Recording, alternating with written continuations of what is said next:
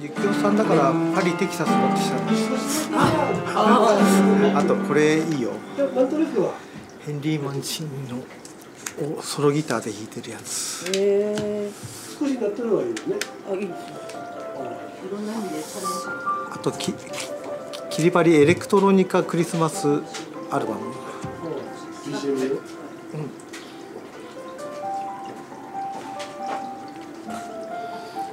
ペチキ俺は辛いのじうんまあいいやゃないかジャンクフード食べない人いやすごい食べる人マクドナルドとか食べなさそうじゃないですか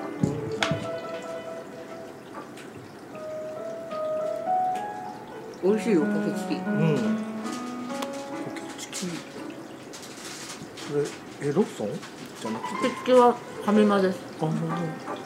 唐揚げくんは当ロッソンローソン、セブンは何だったかなセブンはえっ、とあれえっ、となんだっけフライドチキンみたいなやつ大きいやつじゃない揚げ揚げ鳥鳥揚げあ違うあれなんだっけ揚げ鳥鳥揚げ何鳥だっけそんな名前でしたっ確かあでもこういうのもあるかけあったと思う唐揚げくんだ唐揚げくんはローソンあそうかすごいね、まあ、メビウスの輪みたいになってる私徹さんに会ったらなんか映画のことで聞きたいことがあったんだけうーどん思い出せませんやなんだろうったな映画のことんだっけなあれ見たんだっけドクターシュリープいやまだ見てなあい、うんまだ見てないかドクタースリープ見ましたあ本は読んだ僕も本は読んだけどやばい今日私以外全員スティーブン・キング派だあそう 昨日なんかイギリス映画でね、うん、とあれを見 DVD に撮ってるやつで「海賊じいちゃん」とかいうのを見たんだけどすごいよかった海賊じいちゃん全編音楽がウォーターボーイズなんだえ日本の映画けどイギリスのあイ映ギリ画スの映画あとフランス映画でね「ボーイ・ミーツ・ガール」ってなん結か、構前のやつよね、うん、内容とタイトルが全然違うようなあれじゃない監督あ名前出てこない女の子が目が見えなくなるうんチェロチェロ弾きの。あれ結構古いですよね、うん、と思うんだけどエリザとエリック撮った人の映画かなあわかんないなそれ何で見たんですかそれうんとねえっ、と DVD を借りて借りたの DVD って最近めっきり借りに行ってないなどこで借りてるんですかあこ今回は立山由紀がテレビで撮ったやあつを借りた録画したのね、あ違うかあれなんかジャケットのイメージを思い出すんだけどプーン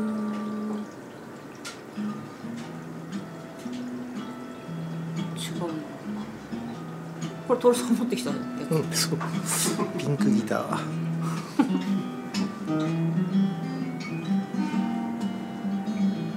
いや誰だったっけ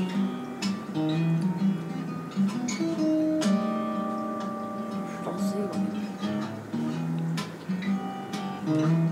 ああーそっちだこっちだ汚れた血の人だレオスカラックスだフランス好きを自称する人が必ず通ってる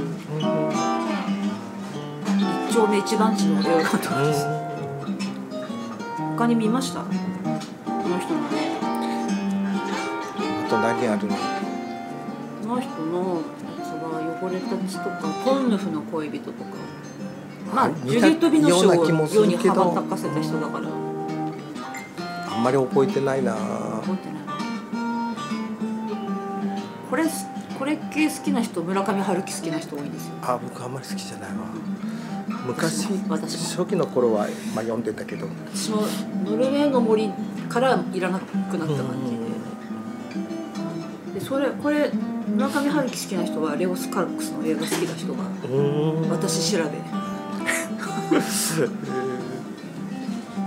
なんか映画ってほら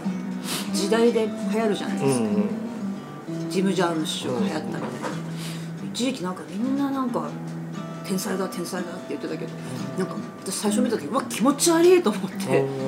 なんか変変な人がいっぱい出てくると思ったけどポスターとかよかったのジュリエット・ヴィノシュがこう手をなんか白田秋乃の入り口に貼ってるポスターが印象的であのなんだっけ門別でロケした映画あったじゃないですかあの原作の人の名前ちょっと私覚えない「私の男」ってやうつんあれの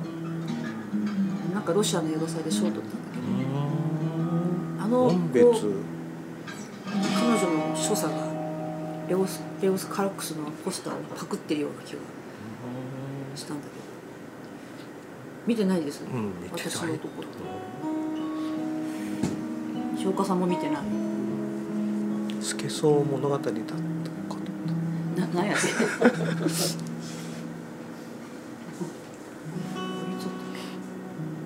映画は単行本が2010年そうか誰も見てないか、早くゆきおさん来ないかなゆきおさん大体見てるうん気がする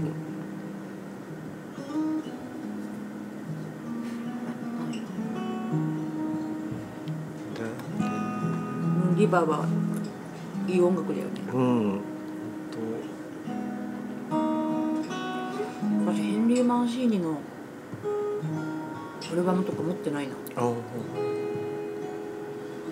いいよねでも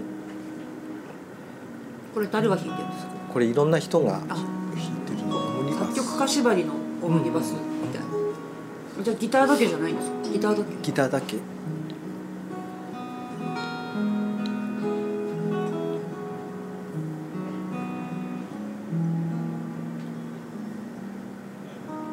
小田和正さんが映画作る時にあ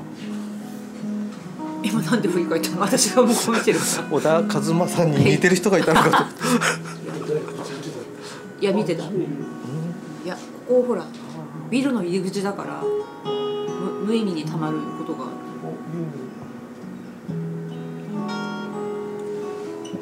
徹さんって札幌市内ですかお家 今今大橋さん、あ大和さんじゃあわざわざ来たうん、そそんな感じでもないけどねでもないうん、しょっちゅう来てるから何か飲まないですかコーヒーにしようかなでもいいのコーヒーとか頼んでいいですかいやあ西岡のさんはジンジャーエールじゃなくて電車で来ればよかったえ今更なそんな飲む感じじゃないかと思ってたんでバーなのうにんあ大根は遠いもんうち 訪問者今日徹さん。もう始まったの。いやまだです始まってるよねえ始まってんの始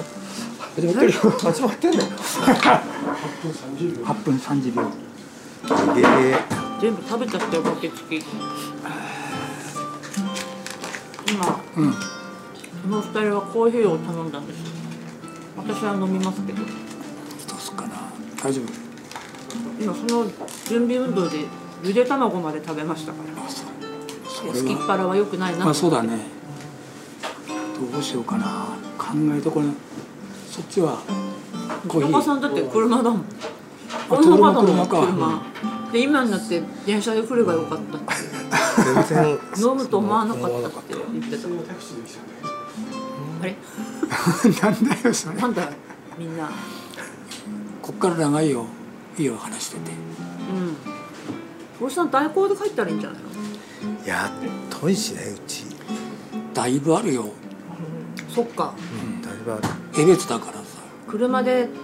1時間かかりますかか一ん時ない間ではすかかんない30分ぐらい、うん冬になるとまただんだん遠くなるよな家が36分かな36分か代行の料金の感覚がよく分かんなくて今あれ不思議だよなでもな別にルールってないんですよねタクシー代。タタクシー代プラ。スホニャララってことですよね何度か使ったことあるんだ京さんのとこまでいくらぐらいでした全部っていうかでえタクシー代と500円とかじゃないのあそんなもんなんですか確かタクシー往復とかじゃないんですかではそこまで行かないんだ多分ねそんな高かったらみんな使わないしさ確かうん久しぶりかそうでもないですよこの前 丸え山2日のライブ以来先週先週だけど大丈夫ゆきおさん大丈夫って言われることが多くてあ私赤いのください先週かそうか先週ですまあ夜私あのも夜やって後もらうかなって言ったら俺も同じやつやった付き合いってのもあるしなーありがとうございますね12月なんだしああそうだわこの間2日の後の土曜日あれ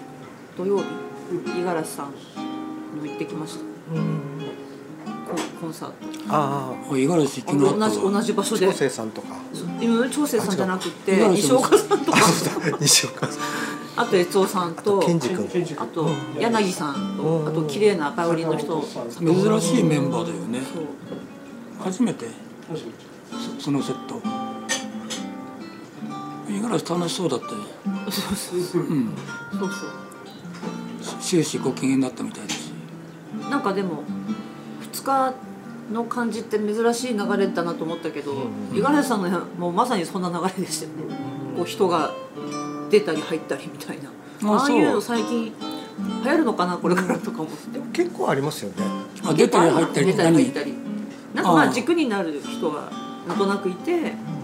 こうバックが変わったりちょっとボーカル変わったりあもしかしたらなんかなるかもなどっかで多分、うあんあいうスタイルの方がうん全部が全部じゃないけどああいうの嬉しいですよねお客さんにたまにあるとねそうそうそう空の人がたまになんかああやってやると非常にお互い刺激し合ってお客さんも刺激されてさいいなとは思うなんか好きな人を聞きに行って全然知らない人ゲストで来てああいいなとかっていうのいいですよねそうだねでやっぱり固まっちゃうしさ普段見慣れた人客席がねいや私本当あのエイビーズ行った時に、その3日間名古屋神戸京都ってやる時の初日だったんですよねトライトライアルのなんか再結成だったから、うんそしたらなんかどうやらほとんど顔見知りの人が客席にいる感じだったからもうすごい緩いねうんうんもうなんかもうすぐにでもやめたいみたいなコメントばっかりするわけ、なんか、まあ、松下さんが「あもうもう最後の曲じゃないの?」とか いやそれはそれでいいんだけど藤丸さんって体大丈夫そうだった藤村さんは大丈夫そうに見えましたむしろなんか松下さん座ってたから、もしかしてちょっとどっか調子悪いのかなって勝手に気になったけ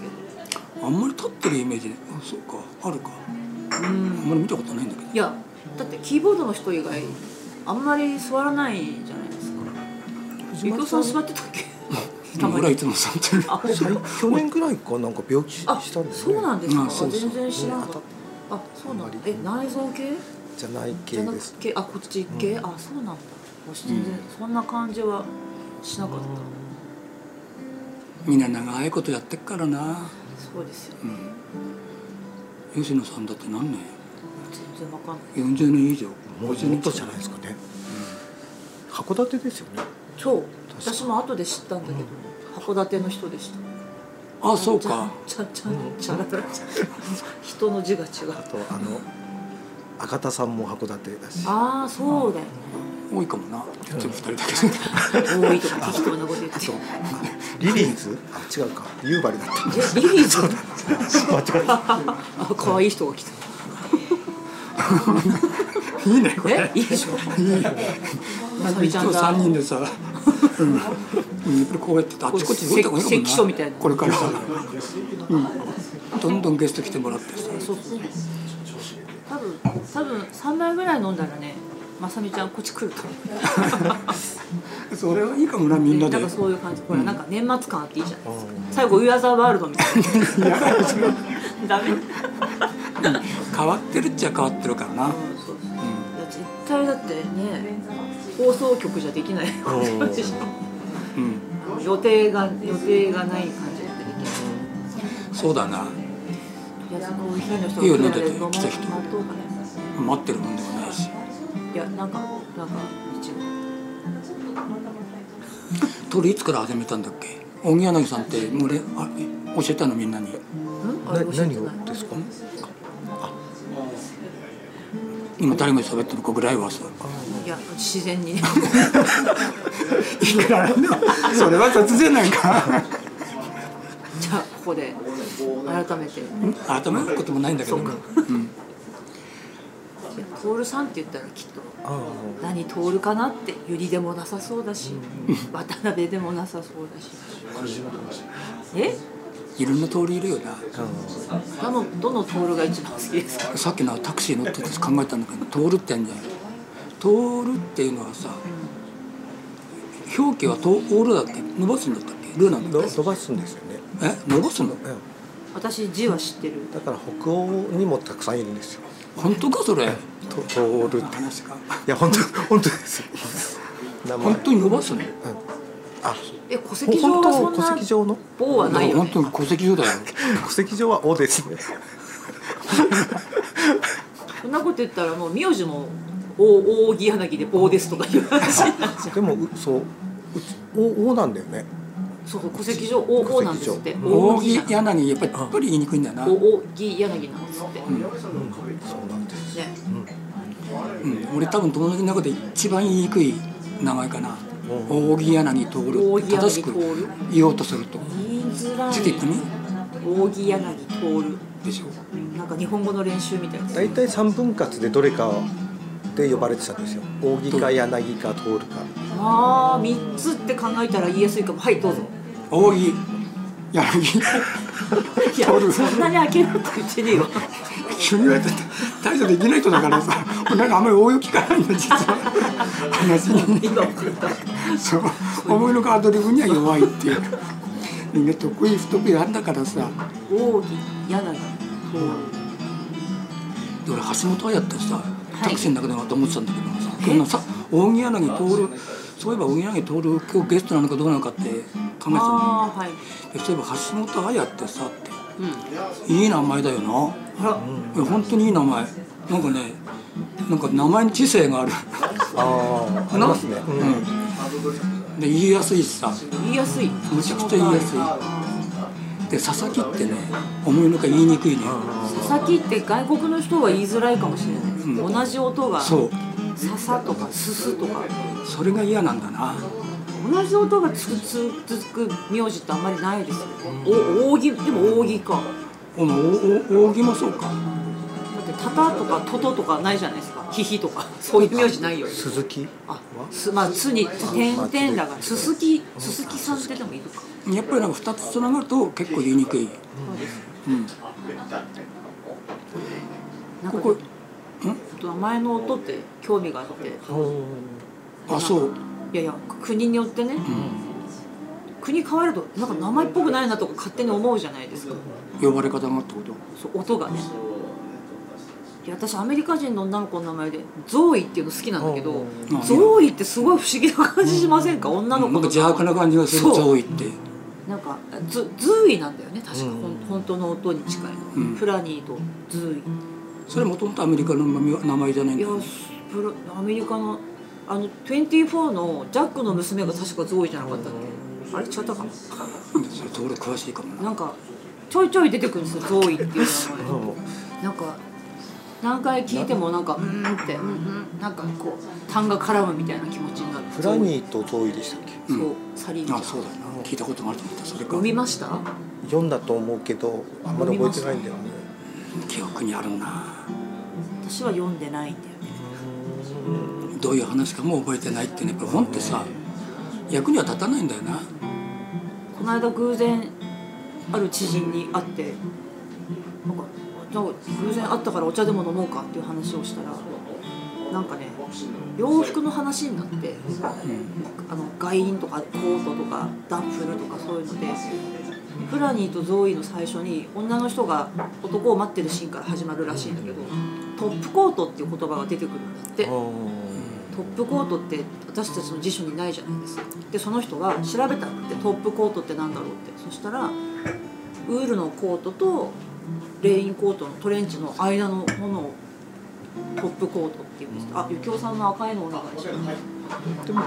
車とかで使えますよねトップコートこれこれあのワックスみたいなでも街灯ってかそういう意味かんまあ私はネイティブじゃないからよくわかんないけどそうあそうそうだこれねマニキュアの上をカバーするのもトップコートって、最近は男性もマニキュア塗ったりするらしいですよでも結構多いよな、え結構多いって言うんった、この業界は多いかもあ何ビギター絡みでですか、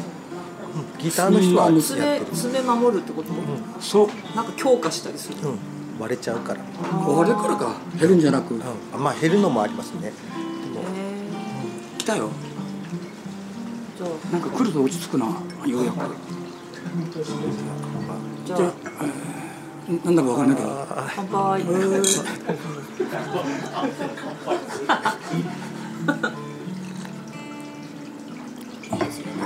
コーヒー飲んでる人と一緒にワイン飲むのってなんか変なショートムービーとかありそうじゃないですかうん、今入ってきた時やっぱ不思議な絵だったねここになんかヘッドホンかぶってさ、それが一番不思議ですうん、でもゆきおさん伝助担いだ藤井さんと一緒に録音したことあるでしょあれはすごかったなあスタジオ取れてなかったからっていう嘘みたいな本当みたいあれ一番良かったな好きなあだれでも放送聞いてて楽しかったですよそういうことなんだよななんかノイズとかも、その外の音とか入っててラジオであんまりないじゃないですかなんかその方が面白いな、今日 BGM バッチリだしさ、 BGM ねうん、いつもなんだっけだといつもはあのスタジオフリー音源あそういうこと言っちゃいけないなままままなんか問題あるものかけてるみたいじゃない ですか困るなうんいや今日はねスタジオ取れてないからちょっと素敵なバーで朝ここでやるって前から言ってたんだけどねここでやるか一回って、まさか外で伝助でやるには寒いからさうん、でもまあコンパクトコンパクトあこれは機材なんか噂によるとマイク買ったって話あ買ったのこれどんどんどんどんフィックスのマイクが増えていくあいいなあ本当に買いそうだよ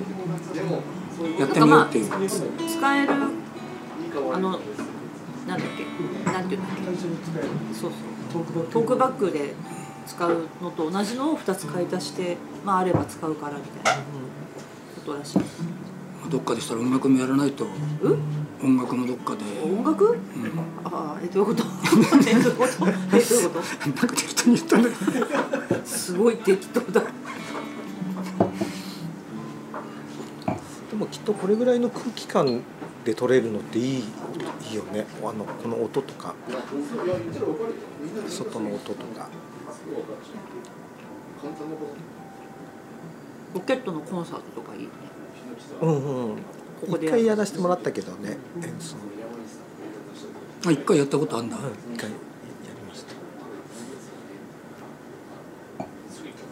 あ今日持ってくればよかったアンケート取ったんですよ2日のコンサートの時にサイコさんがちゃんと直前に「あアンケート作ってない」ってさすがそういうことに気が回る人だと思ってでなんか気に気に好きな好きなアーティストに丸をしてくださいみたいなまあでもすごくいいお客さん優しいっていうか筋の良いお客さんが来るからもうみんな全員にハートつけてるみたいな感じでしたうん、まあ本当に一択って人もいたけど 中にはいたけど。いやアンケート自分はなかなか見れないけどもさなんかねすごいちゃんと素敵なことを書いてる人がたくさんいたのでいつかちゃんとお見せしますいいでもいいよいいったら変だけどもさなんかすごくいい空気感でした何だったんだろうなって始まった時から言ってたんだけどもなんかね私の無茶ぶりばっかりで直前までドタバタでしたけどあのフライヤー通りのコンサートになったなと思ってなんか素敵な音楽と美味しいお酒となんだっけみんなで温まろうみたいな自分で書いて忘れたけど見て きてあいあいいコンサートでした本当に救急車が通りますなんか和むなこれなんかさどっかでやっぱり聞いてるっていうのはやっぱあるね何をなってるものああ気になりますよね気になるっていうか普段だともうちょっとさあやっぱりスタジオってねあそこ箱には入らないで外で宅の前で喋ってるけどやっぱり遮断されてますからね空間がここは普通にある空間に我々が飛び込んでるってなんか人んちで喋ってるみたいな感じミュージシャンになろうと思ったことないのいやでそれがね小学校の文集にはね書いてですよミュージシャンになるっていやそんな偉そうなことは書いてないですけどまあありがちなうん私ほらヤマハでピアノ習ってたのでうんただ面白いのがまあ必ず文集ってねクラス替えになる前に文集って作るじゃないですか昔は。でまあ質問 Q&A で「将来何になりたいですか?」レコード屋さんかピアニストになりたい」とか言ってまあでも私らしいっちゃ私らしい。そうだねまあ、とにかくなんか音に関係してることがいいと思ってたみたいででも一つ偉いなと思うのは偉いっていうかあのどうしても先生に習ってるとみんなの目標って先生になっちゃう人が多いんですよピアノの先生になりたいっていう子の方が圧倒的に多いんですよそれ今思うと先生がその先を見せてあげてないってことになるんですよねレッスンだけしてて別にピアニストになれる確率なんかほぼゼロだけど、うんでも目指すの先生っていうのは明らかに提供してる情報が間違ってるような気がしてていや先生みたいなとか言うんだったら分かるけどティーチャーティーチングする人が目標になるのってレッスンしてる立場としてはあかんですよね先生大柳先生僕そうですね僕はでもねレッスンってずっとやってなかったからねああでも今大人気じゃないですかそんなこともないけど、うウクレレを教え始めたのっていつ頃ですか結構最近ですよねん、割と最近かも、ウクレレってやっぱり導入しやすいうん、重たくないしね、うん楽器とかそうスキーとかって重いじゃないですか、でまあとっつきやすいしあの難しくしようと思ったらできるしっていう感じか簡な、単にもできるうんし、翔子さんも買ってましたよねウウクレレ一時期いいの買ってましたよそれこそあれだよ稲村さんが稲村さんのそうそう消火器を小楽器にみたいな時計台でやったやつですそうそう消火器ってあの火を消す方じゃなくて、うん武力の方ねそうそうなんか私バッジのデザインした記憶があるトールが上げてたからフェイスブックに昨日あ本当、あ見てないジョンの命日だからと思ってああイマジンなえーーそうだそうだイマジン音楽祭もやってたから今やなんか12月8日ってなんかジョンより稲村さんの方が思い出しますよねいい話だああそうかもなもう後半ねイマジン音楽祭一生懸命やってて、なんかあれのはおかしいおかしいっていうかイマジン音楽祭って、まあ、フライヤーたくさん置くじゃないですか、うんそしたらすぐジャスラックからあの登録してないんじゃないかみたいなお手紙が来てでもあれってタイトルに振ってるだけで子供たちから集めた歌詞に北海道のミュージシャンがそれぞれ曲をつけてるイベントだったからああそうもうあの堂々とお返ししましたけど、あれずいぶん前だけどね必死ですね敏感に反応するもんねそこの組織はだからもう多分フライヤー集めてお手紙書く人がいると思うんですけどなんかいやあの仕組みが悪いとは思わないけどなんかあのヤマハ音楽教室にを聴衆が聞いているっていうのに等しいっていうことで課金するっていうニュース見てから私ちょっと嫌いになり始めて批判はしないけどねこの中に一人か二人それでメリットある 人がいるから何ともまあ何か言えばな何か言えばちょっといろんなこと言わざるを得ない時もあるしお医者さんも2杯ぐらい飲んだらさ最後みんな「わーいわーい」みたいになったら楽しいな それはすごいな最後やっぱ「We Are the World」ですよこれ見るあれ今日誰も楽器持ってきてないじゃんこれマイク飲むところだったマイちょっナスがこれとちょっとこれ似てますよね似てるなんか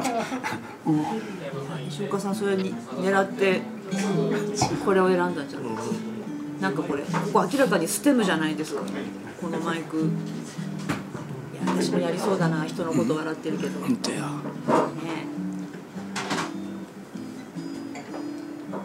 仕事をさんいつですか二十八ですよね。あ二十一八夫さんのか忘年会実況さん。うんもうね発売即ソールドアウトになってしまう毎年のゆきおさんの忘年会もう二十八日だでもなあっという間だいやいや、待って待って待って、私まだ納品済んでないし、俺もなんかいっぱいあるら ちょっと待って、死ねないで、頼む。なんかもう終わったような気にもどっかでなってんなやめてくれ。今年最後なのこれねえ、今年これわかんないですよあわかんないな年末そうかカウントダウン生放送。中あー国の生放送。それもいいかもな北海道神宮でどうね、油断するな。三十一日ってなんかやることあったっけいやないですね。ずっとない今年久しぶりにカウントダウンの話が来たんですけど深澤慎一郎からでも決まんなかったです決まんなかったなえちなみに決まったら、どこでやるはずだったんですか。ねえっ、とあフラノじゃなくてニセコじゃなくてあ、遠くか。それなに観寒光いとこ観光客向けにやる感じ。あそうそういやもうやめてそういう営業。やめてあれツインタワーのとこどこでしたっけあ、トマム。トマムかあートマもいいよでもうあロケットで、あーまあ喜ばれるだろうけどうん俺もで水郷な曲ばっかりですよそうだまなあでも多分ちゃんと素敵な部屋で素敵なお料理はついたかもしれないん昔はでもね毎年必ずやりましたよカウントダウンえハハードトゥーファインでああしかもひどいカウントダウンーいやーど何がひどいのお客さマんがクひどいベのツって日の出が全国一位早いんだってそこで海岸でその日の出に BGM をつけるって何なのそのなんか植民地の人みたいな仕事でもう夜明けまでちょっと詰めててえー明けそうになったら海岸に行ってスタンバイするんだけど結局ね曇って出なかったんだよね、えそれって聞いてる人はあの無料なのうん、無料だ自治体の仕事あそうそうそれ十は二月三十一日で寒いんだろでもそれ超いやだっ寒てい真冬ですよ、うんいやもうそういう企画する人が嫌いまあな誰ですかそ れ広誰だったのかな覚えてない告代理店でしょ、んだよねなんかそういういやー聞く人が本当に喜ぶ状態でだったら100歩譲るけどなんかひどいね函館山行った時雪さんもいなかったでしたっけあの函館山の雪のステージやったな、えーいつ頃2月に2月の最悪だそうでもちゃんとえね楽器なんてできなくないですかサテライトみたいになっててさあちゃんと一応室内なのちょっとビニールテントみたいなのがあ って外からも見えサテライト名ばかりじゃないですかる結構高いとこだったよなツリーハウスみたいなさ、そこでやったさ盗塁いたそうそれ何の仕事よその時は何だったのかなイルカですかねあ違うかああそういうの FM イルカかあなんかでも赤田さんもいましたよねよく覚えなんたか冬祭り的な感じ、2月ってだってね札幌も雪祭りのシーズンだから、なんだかんだあるよいやーそういうなんかやっぱステージに立つ人って大変ですねん私そういうほらいや楽しいなと思えばさ人目につく仕事じゃないから、楽しいなと思うそうとねいいんだけどもうわーと一思うと回相さ当重ねたいなスイッチ変なスイッチ入ったらもう最悪ですよねそうね最悪気の持ちよう気の持ちよいやほらそういうのってなんか、ね、生き方に通じるじゃないですかいや私前前友人となんだかよくわかんないで、そね、予約した宿がすごいなんか北朝鮮かみたいなひどい宿だったなんだけど私はそんなとこ自ら望んで泊まらないからすごいもう笑いがこみ上げてきて別に不潔だったわけじゃないのででももうその人はもう終始不機嫌であこの人とは一緒に生きていけないなと思って。あて手ダメな人いるな、いやなんか面白がったもん勝ちじゃないそうだでよすかいや相手に悪意がある場合は「おうおうおう買おうぞ」って話になるけどなんかちょっとねその面白がるってのがなかなか難しいんだけどもさ、いやだってもう止まるしかないから面白がんなかったらもうずっともう地獄じゃないですか、そうそれどっちよ若い頃はもうどこでも泊まりましたね今だんだん嫌になっちゃっただんだん嫌になってきたけどでもそれでも泊まろうと思えば泊まれますいやバッチリとこは嫌だけどさ、んバッチリとこは嫌だけど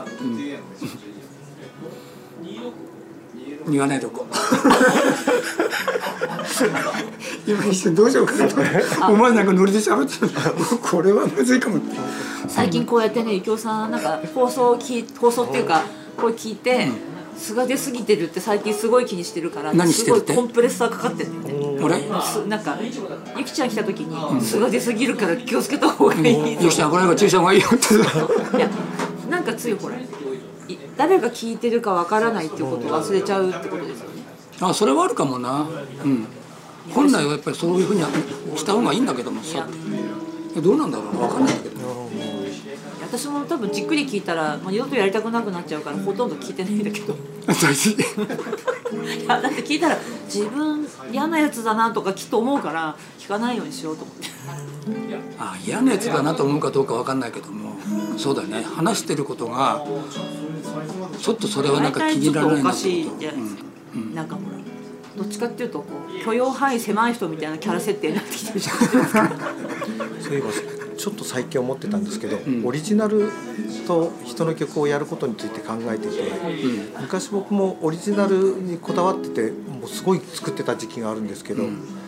ゆきおさんってもう本当にど真ん中まで書けますか自分のことど真ん中までど真ん中まで直球で書くことはあるなど真ん中まで一もだなそれもななんかこうリビッターかけちゃうところってないですか本当ほ本音の本音の本音の書ときこたろいように書くんじゃなくてどっか楽曲としてのあ言い方悪いけど作品よりちょっと商品っぽく考えちゃうってこといやいや違うんだ恥と思ずうかしいっていうあ恥ずかしいとこね本気度満載ってやつさだからああえやりましょ うよ俺もやった方がいいと思うよ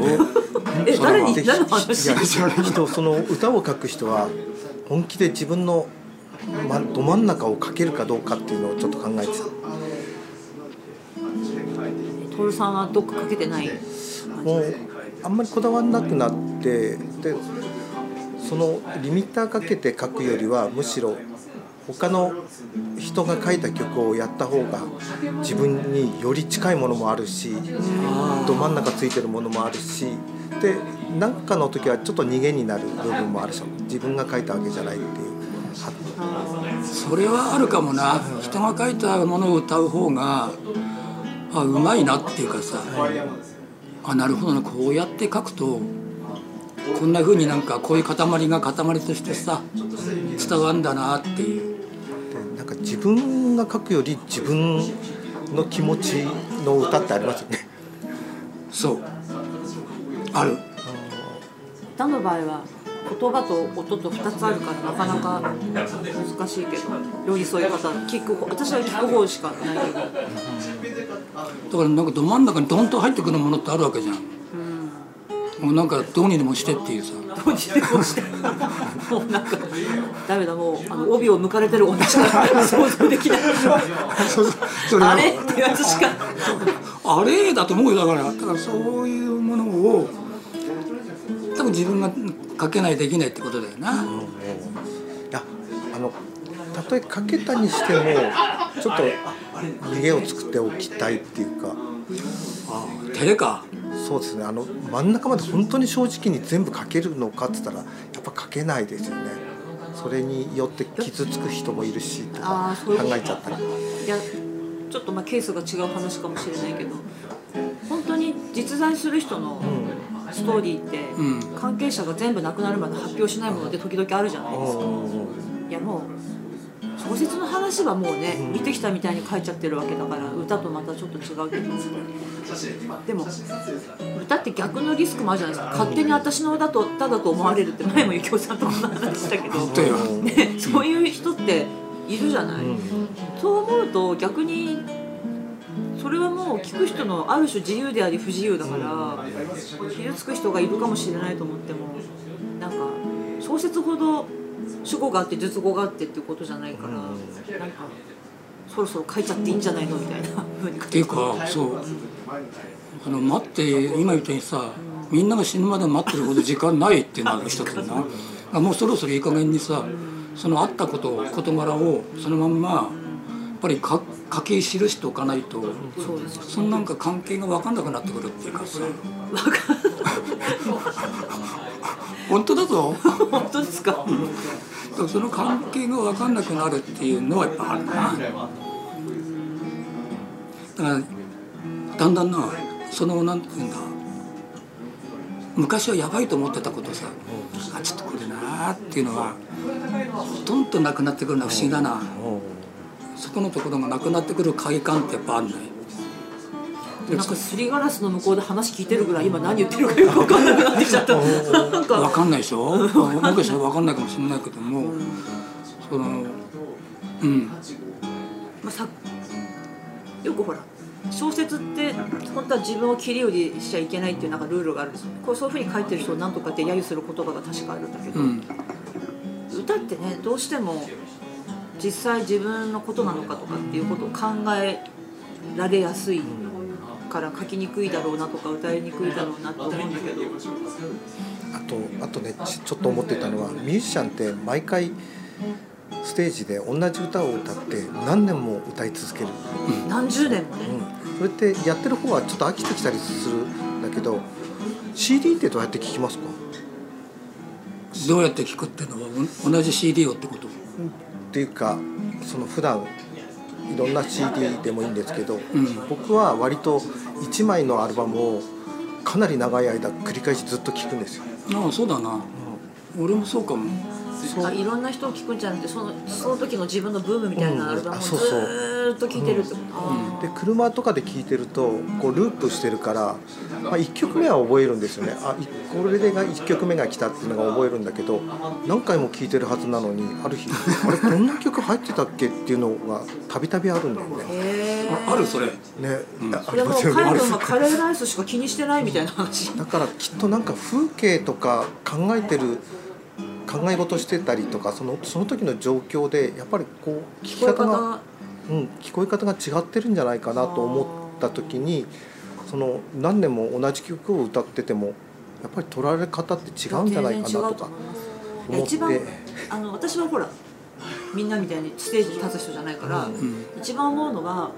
ドマンそれこそドマンダガの曲を聴きに行ってるのに突然それをレゲエバージョンとかでやられた時のもうもうこの残念この上ない地獄。うんいや歌う方は飽きてんだろうなと思うんですよ例えばあのーなんかディナーショーとかやるようなマーケットになった人が節回しとかすごいくどくしたりするじゃないですか「紅白」の松田聖子さんみたいないやそういう意味ではこの間の五十嵐弘明さんは、まんま素直にしか歌わなかったから、いやもう素晴らしいなと思いました、みんなもあれは聴きたいんだもん、ん突然なんかスイングになったりさつっちゃがっちゃとかやられたらもうガーって私なんかイーグルスのライブ見た時に突然そういうホテルカリフォルニアのレゲエバージョンだった時これ全員椅子から落ちそうになっただろうなと思ってそれについてのなんて意思の統一みたいな北海道のはい歌ってる人たちははいはっきり取れてるな、あそうですか、うんみんだかならそこに関しては軸は絶そ対ずらさないっていうだから昔の通りに歌うことができるんだったらばそのままそれはそのまんま歌うっていうのはねこれ五十嵐とも話したんだけどそれについてで40年同じ歌歌ってるわけじゃんすごいですよねで飽きたって言えば飽きたしさ、いや飽きますよね、うん、普通は飽きるんだけどもきますよだからそれは飽きるっていうところのとこにいるとさジャズの人みたいにちょっとソロで遊んだりとかできないじゃないですか、ね普通に、まあ、1番2番3番みたいな C メロあってサビでみたいな偉いな飽きたーってことは飽きないそうでもみんな飽きたーって人やっぱりいるんだけどもさそこのところはねよく分かんない、うん、それはなんかなんか自分の中のループだと思ってることがやっぱあるよな、でもそうアルバム私もアルバムで聴くの好きなんですけど、昔昔ってちゃんとコンセプトアルバムっていう感じだったから、まあ、ある時期はヒット曲があったらそれをそれ込みで売るために無理やりアルバムするみたいなこともあったかもしれないけど、でもやっぱりアルバム作るのってコンセプトがないと、そうだから僕ら若い頃聴いてたアルバムにあのボーナストラックとか入れないでいほやしいそんうだ日よ本ね人って日本で高く売るためにいらない解説書とボーナストラックつけるんですよねあれは日本のレコード会社が勝手に作った悪いルールなんだ大好きなんだよけどおまけ好ないやおまけ好ききいやってい私うのももおまけ世代だけど最初ボーナストラックだけやったんだけどもさ最近好きなの、だってアウトテイクとか入れられちゃうんですよいいじゃん そうかこんなんだったんだこの曲ってなんかそれはそれでなんか硬膜とかで買いたいですよねそういうやつ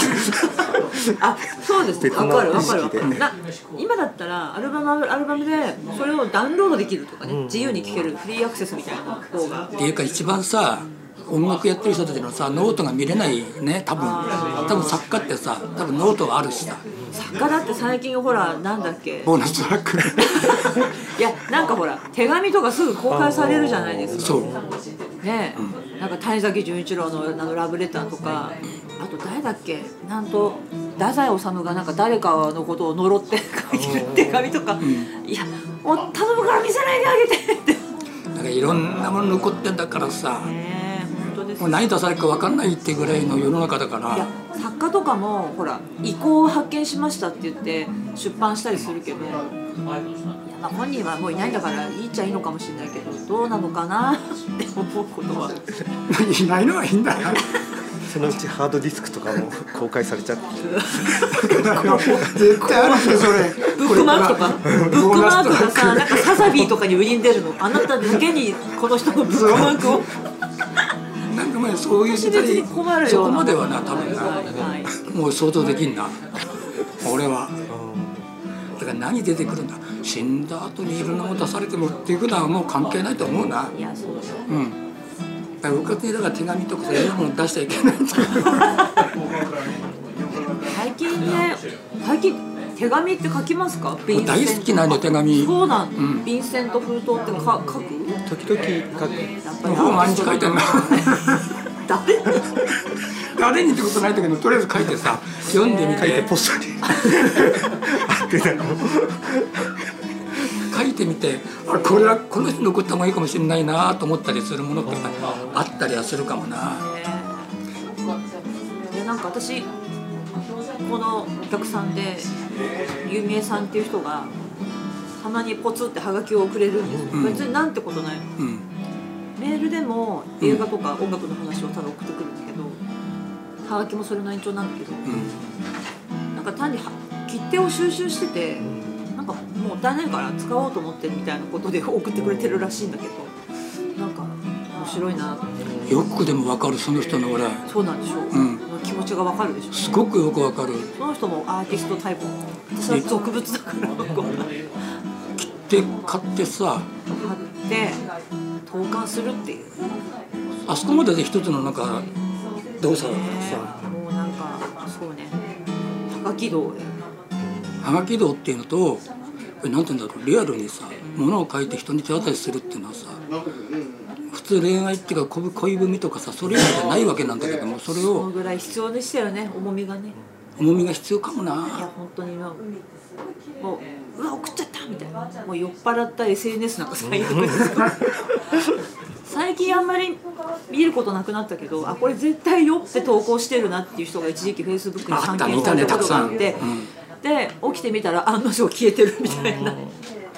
なんかそういうのあって昔結構トラブルたくさんあったよな結構一時期ありましたよねいやあったなんか SNS 上で揉めてる人もいたしい最高だったねやあのぐらいの方が楽しいですよねなんか今普通のし実社会に近くなっちゃって割とドヨンとしてるかな今なんかね、うんなんかもうちょっとねなんかもう揉めちゃっていいんじゃないの けど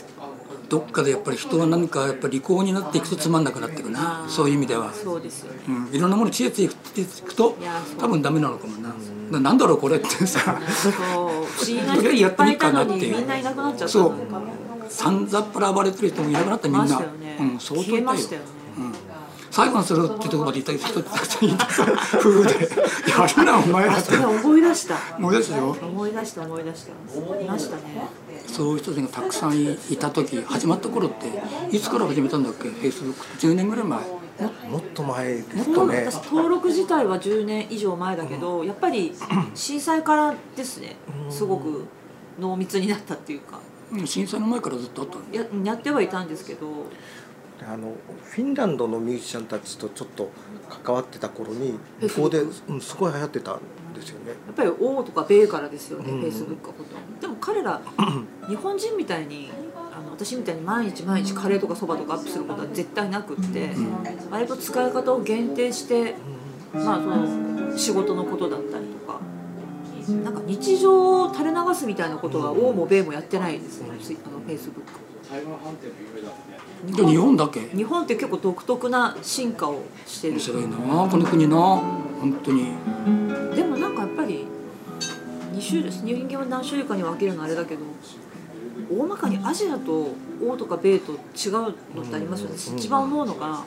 旅行の時のお土産って同じものたくさん買うでしょ、日本人とかこっちに来てるインバウンドの、ね、おアジアの人見たら、ああいう買い物って絶対欧の人も米の人もしないと思うなんか漏れがっちゃいけないから大量買いするじゃないですか、なんか町内会に配るみたいなあんな買い物絶対してないと思うとか米の人は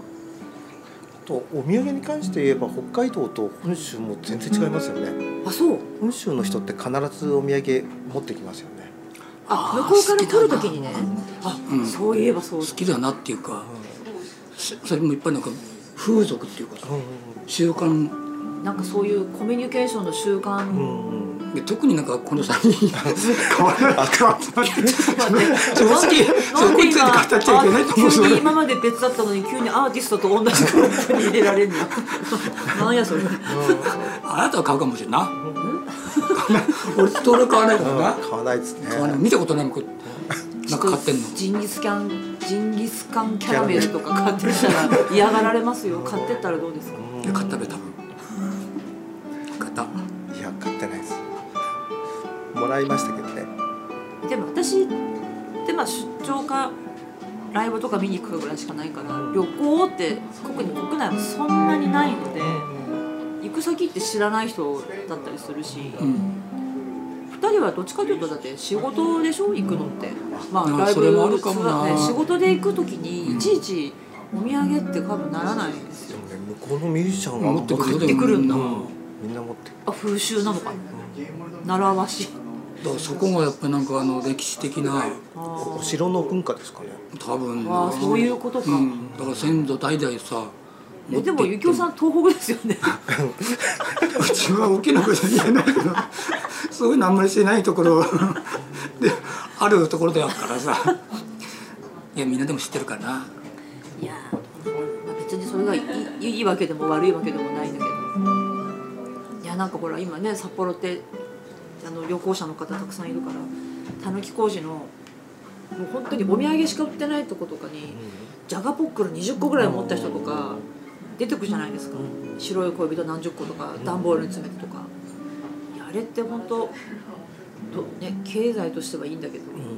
なんかもらう人も雑になってきますよねああいうのって。そうかもしれないな同じものをもらってしまうか何でももらえばありがたく頂戴しますけど徹、さん昨日かななんか変なお菓子あげてたよねあなんだっけ黒い恋人あれ大阪うん沖縄沖縄あ沖縄かいやもうなんかほら黒糖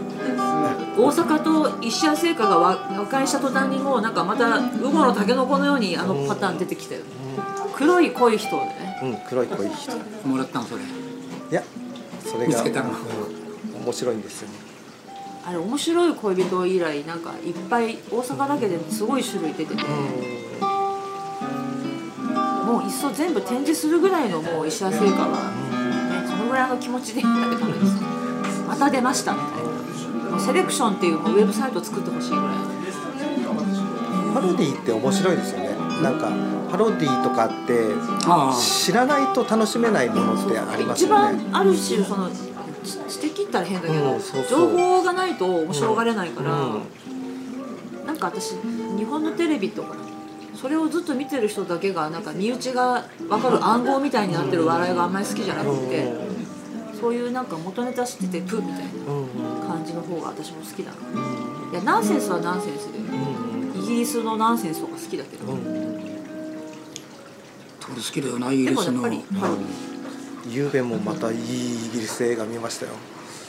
海賊じいちゃんってや つさっき最初ね伊藤さん来る前にその話してた海賊じいちゃんそれ何コメディなのうんとホームホームコメディみたいな続きものってこといやもう映画ですあ映画音楽もすごく良くてさっきも言ってスたコティッシュとかアイリッシュとか出てくるんですそれ一晩中見てんだ大体そうです寝ないでモンティーパイソンとかも好きなのあうんまあまあ好きかもねなんかあれの延長戦でこちら IT 係って私何で見てたのかなネットで見てたのかなモンキーパイソンの延長見ちゃってすごい面白いドラマ急に思い出したけどなんかでも笑いの素地がしっかりしてればナンセンスでも面白いんだけどうんなんかただバカみたいなことやってるのはあんまり好きじゃないさっきなんかそう徹さんがアイリッシュとかその BGM が良かったって言ってたけど、この間ヨルゴス・ランティモス特集やってたんですようんあのワウワウかスターチャンネルか忘れたけど、でそれで一気に見たので最後が女王陛下のお気に入り「ザ・フェイバリット」っていうアン王女の話あれ見ました見いや見てないと思うてないいやーその話だったそれでいやそれ見た人どう思ったのかなと思って私はすごい面白くって3回見たんだけど、で面白いのがまあほらあの中世の話じゃないですか、そうしたら音楽がいろんな音楽がかかるんですよ、あの要するに国が違ってイギリスの話なのにドイツの音楽とか時代の違う音楽がやっぱかかってたのが気になってて全然面白くないっていうのを監督は何にもものを知らないみたいなことを書いてる人がいてうん大河ドラマじゃないからで書いてることもその歴史上そのことを考えたら生きてたはずの旦那も出てこないしそういうのは無視してすごいもう書きたいことだけ取り上げてたまたまその時代で書いてるのになんかそういうつまんない見方しちゃう人いるんだなと思って映画の面白さとかじゃなくてその時代交渉とか、いや大河ドラマとかで時代交渉おかしかったらおいおいってなるけど。あんなそもそもわけわかんない映画つく作ってる人っていうことなのになんかああいうふうに見る人もいるんだなと思ってどれか見ました見てない一頭も見てないん父さんんも見てないと思うなお互にじゃあこの話はここでで映画で気になるといえばね音楽映画で指がすごい気になるんだよね楽器を弾いてる指嘘だった時でしうょ、ん、僕があのクリント・イーストウッドとか大好きでなんだけ彼音ど楽やる人だよねでピアノ弾くのはちゃんと弾いてるんだけど弦がダメなあんだのそうカントリーシンガーの役の映画があって息子と出てる「んアウトロー」でしたっけあれのあーめちゃくちゃ左手がでたらめですぎてちょっとあそういうのは気になっちゃうから嫌なんですよね漫画は結構時々ひどいようん楽器も見てないで書いてるなっていうおー恐ろしいものがたまあにあるでも思いっきり言ってるやつはいいよねピューッと吹くジャガーみたいなや つギターのコードでリコーダー吹いちゃうや つまあアリーはその点ちゃんとしてたよいやああいうさすがミュージシャンだしね、いやそうだねまあ、レディー・ガガ私あの元のスターを見てなくて、バーブラ・ストライ相ス場はあのあの人の映画見てなくてどんな話か知らなかったからうわこんなこんなに悲しい話なのかと思ってでもすごいねレディー・ガガ様がすごいねあれはオファー来ちゃうよねうんなんか、まあ、歌もうまいけどすごいねクーパーさんすごいねうん、うん、すごい才能豊かすぎてちょっうんとびっくりしちゃう本当監督もしちゃってるしね私なんだっけ彼もう一つのなんだっけプレイバックじゃないしなんとかっていう映画で人気出たじゃないですかえみんな見てないのあの映で画今日なんか出すもの出すもの不発だね ゆきおさんアリー見ました見てないあれバックバンドがニール・ヤングのバンドの本物なんだ本物吉田さんがこの間でなんかステージもクリストクリス・クリストファーソンあの最初の「スター誕生の」のステージを借りたりあそうウィいリーネうルソン小の技がある、ウィリー・ネルソンのステージの合間を使わせてもらったりとかしてるみたいお金と知恵がいっぱいかかってるんだ私はさっきからね今あ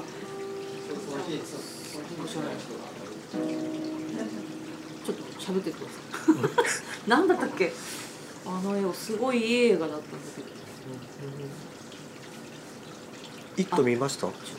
は見てないんだいやーよくなかったですよもうなんかなんかねあのトゥームレーダーのラスボスみたいな感じになっちゃうのねペニー・ワイズ が財布をうんちょっと CG 使いすぎですねあの人の映画の最後ってみんなあれだもんぐっちゃぐちゃってさあ分かった世界に一つのプレイブックって見なかったですああみんなジェニファー・ローレンスとブラッドリー・クーパーが出てるまあまあまあ恋愛ものなんですけどとてもいい映画なのでぜひおすすめ見てください世界の何世界に世界に一つ一のつだけの花ラブストーリーいやいやスマップじゃねえから世界に一つのプレイブックダメ人間の話なので私みたいなダメ人間が見たらいい話でダメ人間じゃないでしょあなたであ酔ってきたぞってそろそろワインがないなってもらってきます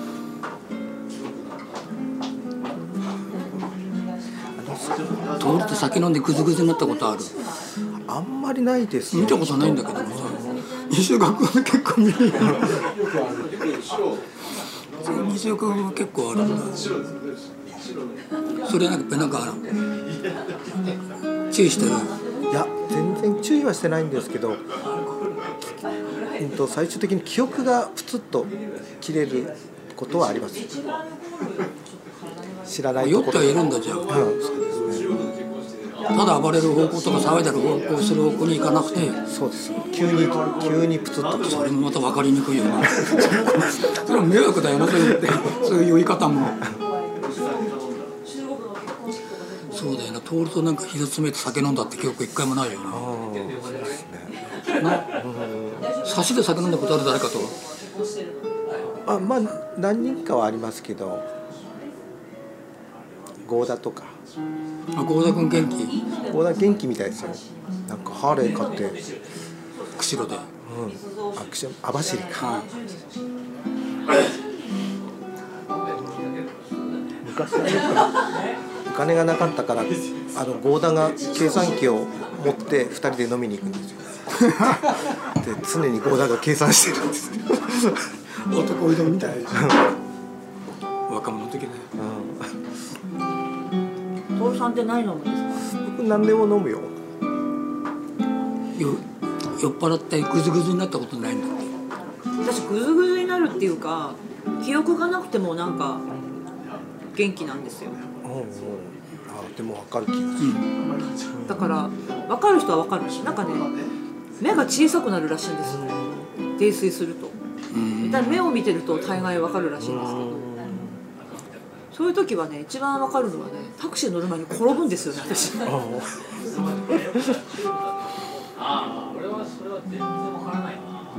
それは覚えてんのねやっぱ翌日傷があるみたいな一緒にいた人に聞いたら転んでましたねそうなんですよ実は今日も転んでほらへ普通の時でも転ぶよなまあそうですね三半規管に問題あるとかではないみたいなただ単なる不注意なんですよ、何かに気を取られて足元がどうでもよくなって今日は大通り西4丁目でバス降りてそのまま地下に行こうと思ったらなんか螺旋階段降りるときにちょっとあのバッつけてるバッジネギのバッジが気になって見たらなんかバーって転んででもゴロゴロゴロゴロって降りることはなかったんですよなので、まあ、この手手だけ怪我したんですけどで後ろにいたおばさんが「危ない!」って言ってました危ない!」って落ちる瞬間にそうそうそういい人だなと思っていや今危ないから人を巻き込まなくてよかっあー180度曲がったんですよ転んで転んで折れたんですたかえコーンが100 180度曲がってえゆきおさんの話いや奥山さんあ奥山さんの話あのさっきこの間何入院してたのですかあれどうしたの冬道でうん電車通りであそうなんですかなんかどうしたのかなって思ってたけど骨折なんだ私骨折ってしたこと一度もないですいやいらないいらないゆきおさんじゃなかったら稲村さん顔にビス入ってましたよね顔骨折しててホッホッケーだあれケーかホッケーだなんかだからほらね飛行機乗るときに引っかかっちゃうって鉄が入ってるから何を思ってホッケーやったのか知らないけどもさホッケーやってたって言うからさ「やらんべあんた」って言ってたから遊びでやってておったんですかいや相変わらずさも昔とものと出っ張ってるしあな顔ね高い顔だったよねすごいよな稲村さん なんかねなんか標本みたいな顔だったよねなん そこまでと言うかかってなんとかなんとか記念室みたいな感じだよね 濃い顔絶対知らないぞ俺え大丈夫 何よりこう笑うからもう目引っ込んでてさあの人って でも堀は深かった濃い顔してましたみんな掘り深いんだうちのメンバーそうかえバンさん濃くないじゃんバンさん濃くないよ来いよ濃いのかな、あじゃあバンさんのハニーが来てましたよコンサートうん元気そうだみんなうんあれバンさんってステージアンサンブルにいるんですかうんいるよまだお仕もう事じきだからさもうじき一一段落だか一段ら落しちゃう、いやもうみんなね死ぬまで働こう もう慣れた俺ようやいやいやそんな別に年寄り扱いする気はないでくいすや今まで慣れなか慣っれたたけとどか言わないで今までね自分でも慣れなかったんだけどようやく慣れたななんかどうってことないなっていうなんか私ほら沢村貞子さんが好きであの彼女のエッセイ好きでよく読んでんだけど急になんか連載されてた頃のことが知りたくなって古いあの暮らしの手帳を探したら、トロニカさんって札幌の古本屋さんであって送料無料だったからヤフオクで買ったんだけど買いに行かないでそしたらなんか今と同じなんですよねテーマがやっぱり女の人は痩せようとしてるし、まあ、違うのは電化製品のテストとかをしてるけどあうんと街の中の騒音を表示してるあのインディケーションが意味がないんじゃないかってただでさえうるさくてイライラしてるのに数字を見て何の意味があるみたいななんかそういうちょっと社会的なことも書いてたんだけど冒頭の特集がどっかあのアジアの国のなんか取材に行って。長生きの秘訣はなんかずっと働くことみたいなことが書いてあっていやむしろ分かるなと思ってなんか今みんなね元気なのに何歳でどうのこうのって、まあ、組織としては、まあ、じゃあありがとうございましたっていうタイミングはあるんだろうけど、まあ、そうじゃない、ね、私たちみたいに組織でどうのこうのじゃない人ってあんま関係ないよな、まあ、やめたいなと思ったらやめればいいけど思ってないんだったら別に関係ないよな、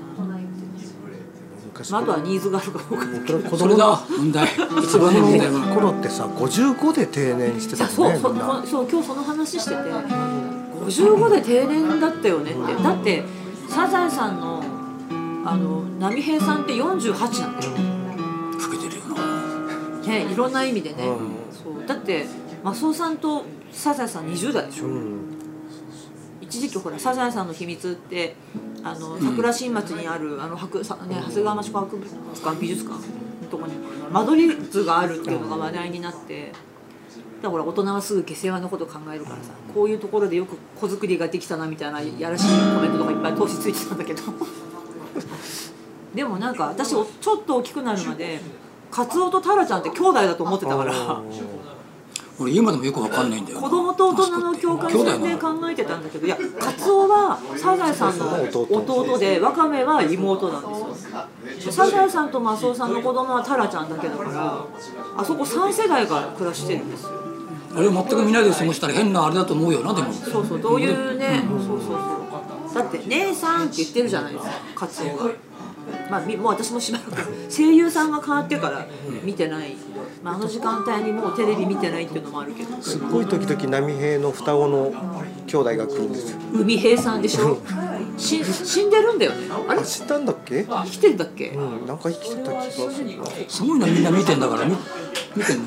あ見てんの子供の頃は見てました前週に2回やってたんですよあやってたやってましたようんね、火曜日だったかな、と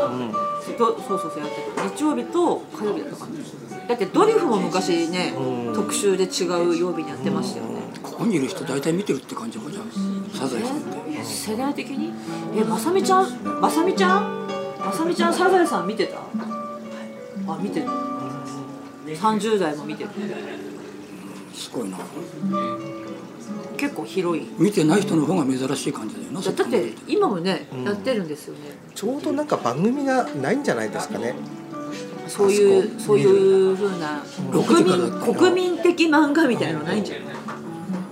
え今でも何サザエさんちってちゃぶ台なのうんちゃぶ台だわえじゃあテレビも家具調とかいやテレビ微妙に変わってるって書いてあったよ本人えマジでうん少しずつ変わってんだってえ液晶テレビなの50インチといやかそれはないべ多分それはないと思うんだけどもいや全く私も見てないので、あれ昔私の記憶の最後はサザエさんの後ちびまる子ちゃんあ違う逆か、うん逆逆か6時半からか6時半かサザエさんで6時からちびまる子ちゃん今って何やってるんですか同じじゃないのあれちびまる子ちゃんやってるんですかいややってるよちびまる子ちゃんじゃないんだほらあ誰かはどっちかが間違えてる、いや俺はやってると思うけどあれえーと何でしたっけこれね今度ググってもつまんないからそうかみんな勝手に調べてください、やってるってやってないっすよもうって言われるしでもすごいよクレヨンしんちゃんだってテでレもビ今朝やっ日でてしょないよなややってたのテレビ朝日ですよね、そうだクレヨンしんちゃんってでもヨーロッパですごい人気あってあそうだから春日部っていう町の名前を知った春日部だったっけ、うん春日部言ってるんだって面白いんだやっぱりえ面白いんだそんなうんなんか私も正直良さは分からないけどだわかんないことたくっさんあてっちゃてんさと見てないしそうだよなちゃんと見てなかったら何とも言えないし割とあの白とかがいいんだよねい犬のキャラクターあーなんかいつもお尻出してるイメージなな何しんのすけって言うんだっけ野原野原しんのすけそうだよな見てないものを語ってほしいもないそうだね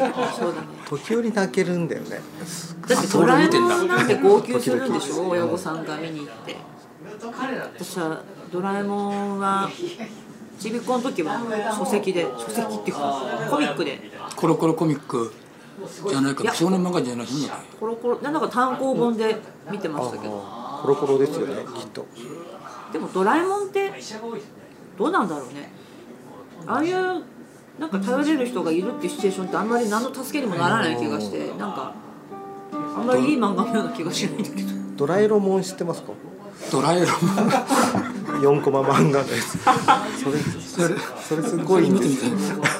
何ドラえもんドラえもん AV のタイトルとかじゃなくてじゃなくて漫画絞れたら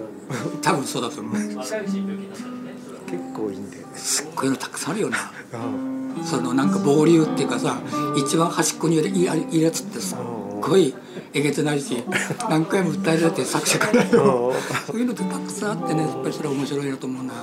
えそれなんかで連載してるんですか何だったかな何かに連載してたんだよねなんかすごい地味なな何かに青年誌だ何だったかな何だったかな鼻むずむずしてるなんかに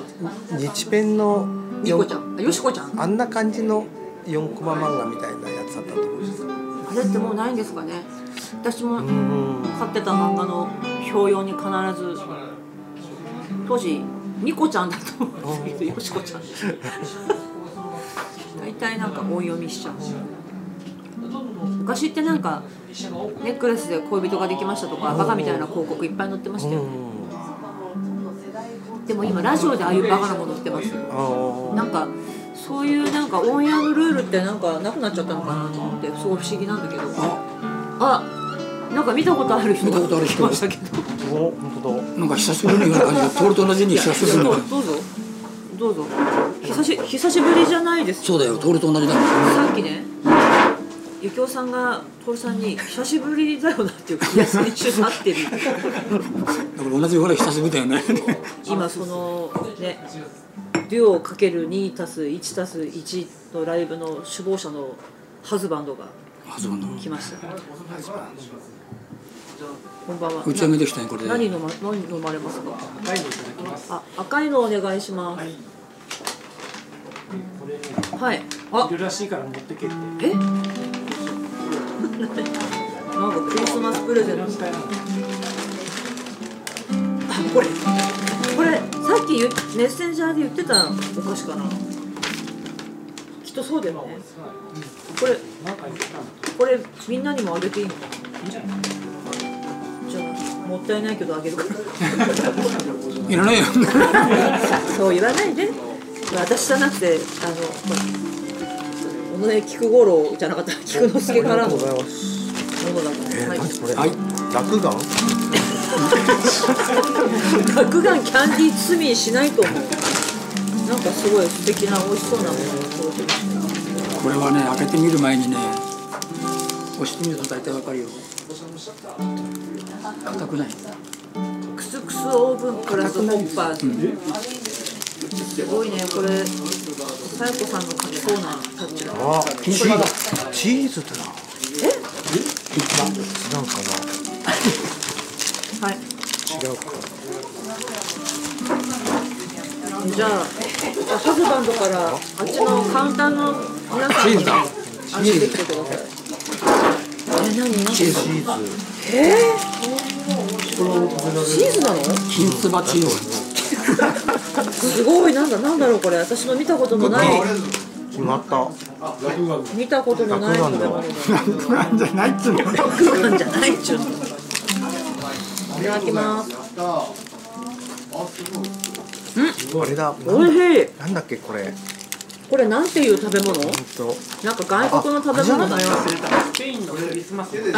そうなんあだれなんとか種なんだっけ？ 違うひどいあの種類じゃない。がシュトー常レンストーレ連ンじゃないよねストーレンあと見たって何も入ってないそれシュトーレンはドイツだけど、でもそう種類いじうゃないほら多分保存できるクリスマスのスペインのお菓子だよねこれあれだな美味しい美味しうん。いね美味しい。俺結構好きかもそうでもなんかスペイン人になった気がする、する行ったことないけどスペイン高に行った専っこて知とっあてるる人え高専って知ってる高専小麦をさいってさ知ら粉ないにして粉にしてそれを三角の袋に入れてストロー入れてさってするんだけどさ、え吸うのうん、それむせそれむせるのよそれなんか新しいトリップ方法とかですうん違うってそれになんかね、似てるのうん、穀物あおなんていうことでしょう今、ゆきおさんが3秒ルールで拾いました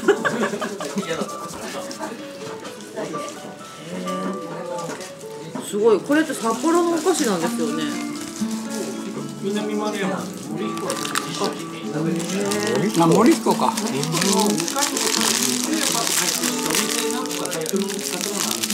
あの、あれだ、北海道み右側だ、こうこの辺にある南側の海南側の、わかるわかるえー、こんなお店があるんですねもうすあごい本マルメロのパイとかさすごい美味しそうじゃ ない今徹が食べた徹さん食拾べたったの食べた当だ。いや食べてないよ。うちのおばあちゃんも食べ物は粗末にしちゃいけないって言ってなんか時々カリカリして美味しいなんだろうこれうん美味しいねうん。あ合う。水と合う。これなんていうやつだって言ったっけ分かんないのだって買ってきたハズバンドがもう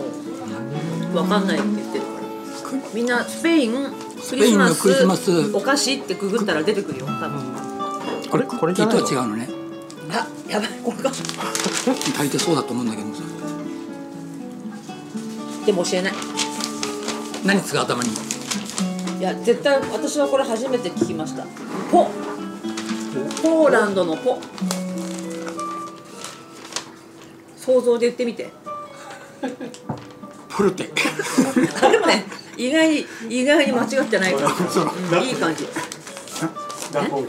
それはじゃあそれはアキラさんの話だべ本当よ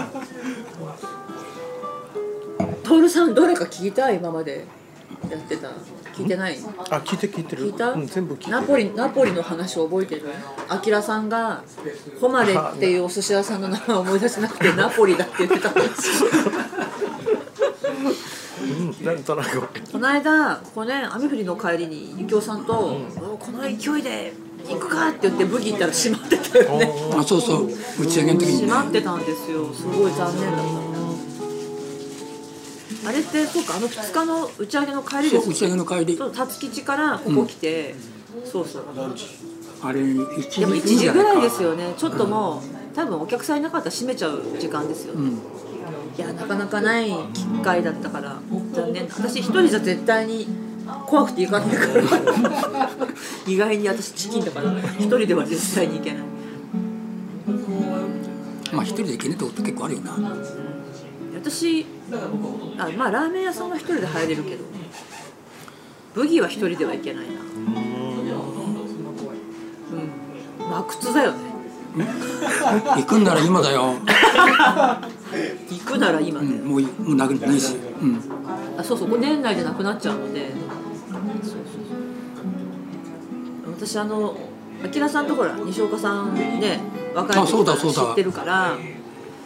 そういう打ち上げとかなんとかで西岡さんにくっついていくともう100%あきらさんが「えー何に西岡」って言うんでしたっけ「西岡お前歌わねえのか」って西岡さんもともとシンガーだから。うん歌えってなんでお前は歌歌うことをやらないんだみたいなことを言うある意味その音楽に対しては気持ちのある人なんだなっていうのは分かるんだけど、まあまあ怖いよねでもね昔あきらさん同様のアルバム作りたい、で何回かリハーサルしたことあるんだよねあきらさんちでさあいいとでも結局出さなかったんですよ 怖いよめっちゃ怖くない誰かさんが誰かさん誰かさんそんな気いらないそそれんなは昔怖じゃないいよなでなもそれ間あったのでも割と昔ですかね10年経ってないべいやもっことれ前どどこの企画であきらさん企画じゃないかな きっと出たらちょっと手伝ってあげたのになんかあの本当は怖いグリム童話みたいな感じで歌うまだジャック・イン・ザ・ボックスがあそこにあった時ですあだいぶ古いんだじゃあジャック・イン・ザ・ボックスって何ですか小松崎健の店やってたんですああそうなんですか今人が変わって違うとこでやってある小松崎さんってあのハンマーダルシマの人、この間私今使うてる会社の総務の人があの柊っていうお店でなんかライブに行ったらこの方がやっててって言ってちょうどロケットのフライとかも置いてたから「うんあ大木さん昔一緒にやってたんですよ」なんて話をしてたんだけどハンマーダルシマねこれもうやったんだよいややって完全に悲惨したわけではないんだけど、ハードトゥファインドうねん、タイタイミングが合わなくて開店休業中結構長いよなでもうんそうですねでもそういうバンドって結構ありますよね、解散したわけじゃないけど活動してないみたいなのって。じゃあそ例れえばがでも一番いいなでもなって言われたらなんか解散しないでずっとなんかあるっていう気楽だしさいつかやろういやだっとて生き物係だって2年ぐらい何もしてなくてさ再結再結成とか再始動したんで昔からなんかそういうのって私はバンドやってないからわかんないけどなんかいそうなんか番宣で見てて生き物係が2年間休養して、うんなんかどうどうでしたかって聞いたら仲良くなったって言っててなんかすごいわかる気がしてもともと仕事でスタートするわけじゃないじゃないですか音楽ってだけどメジャーになって稼がなきゃいけなくなったら契約で年に1枚アルバム出さなきゃいけないとかいろいろあると仲いいからこそ遠慮がないから多分揉めるよなと思ってだから仲良しでやってるバンドってすごい大変だろうなって思うんだけどでも一時期ほらレコード会社がセッティングしたゲスキワとかねああいう企画バンドって増えたけど今サカナクションとかオフィシャルヒゲダンディズムとかみんな学生の時の友達でやってるじゃないですかいやなんか若い人すごいなと思ってああいう風にやってるそうでもな一回なんかさバンドやって第一巻第百喧巻嘩して別れてっていうとさ大抵取り返しつかないよななんか某なんかね北海道の野草みたいな名前のお二人がなんかあの離婚おい離婚した夫婦よりあれだおい あれダメうんやっぱりバンドそうだよな若い時って力いっぱいいっぱい揉められるからさすっごいなと思うな来年のあれですよ右京さんの3月のコンサートの時にその野草みたいな名前のお二人にそれぞれそれぞれ声かけて、ね、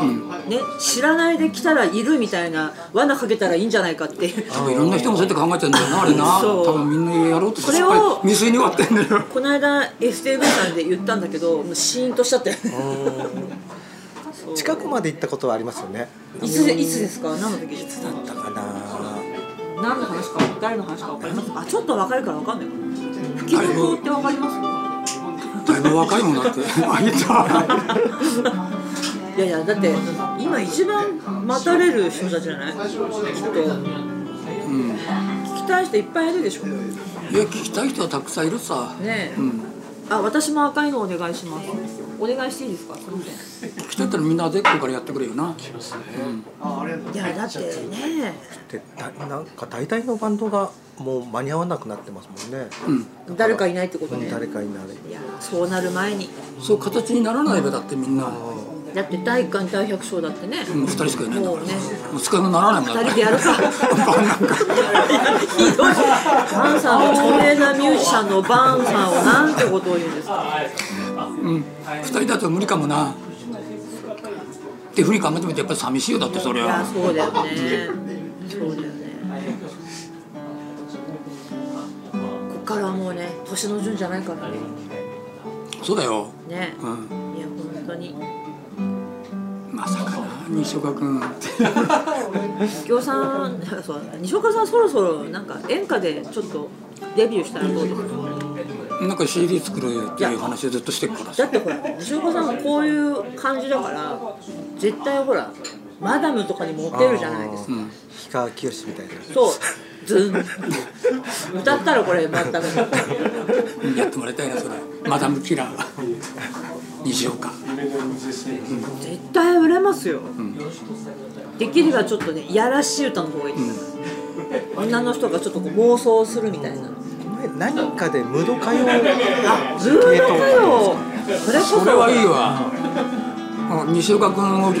ードボーカルにしてそう何わわわわみたいなのやりますかいやそれは古いから別の新しいの考えないとなんか古いと思うのは知ってる私たちだけです若い人にとっては私今こそああいうスタンドマイクでそう並んでてみんいなやピチッとしたいいよス素ーツ晴らしいよでやったらいいとなん思だうっけあの今いるじゃん純烈純烈や純烈よりもっと脂っこいやつよそうそうそうああいうほら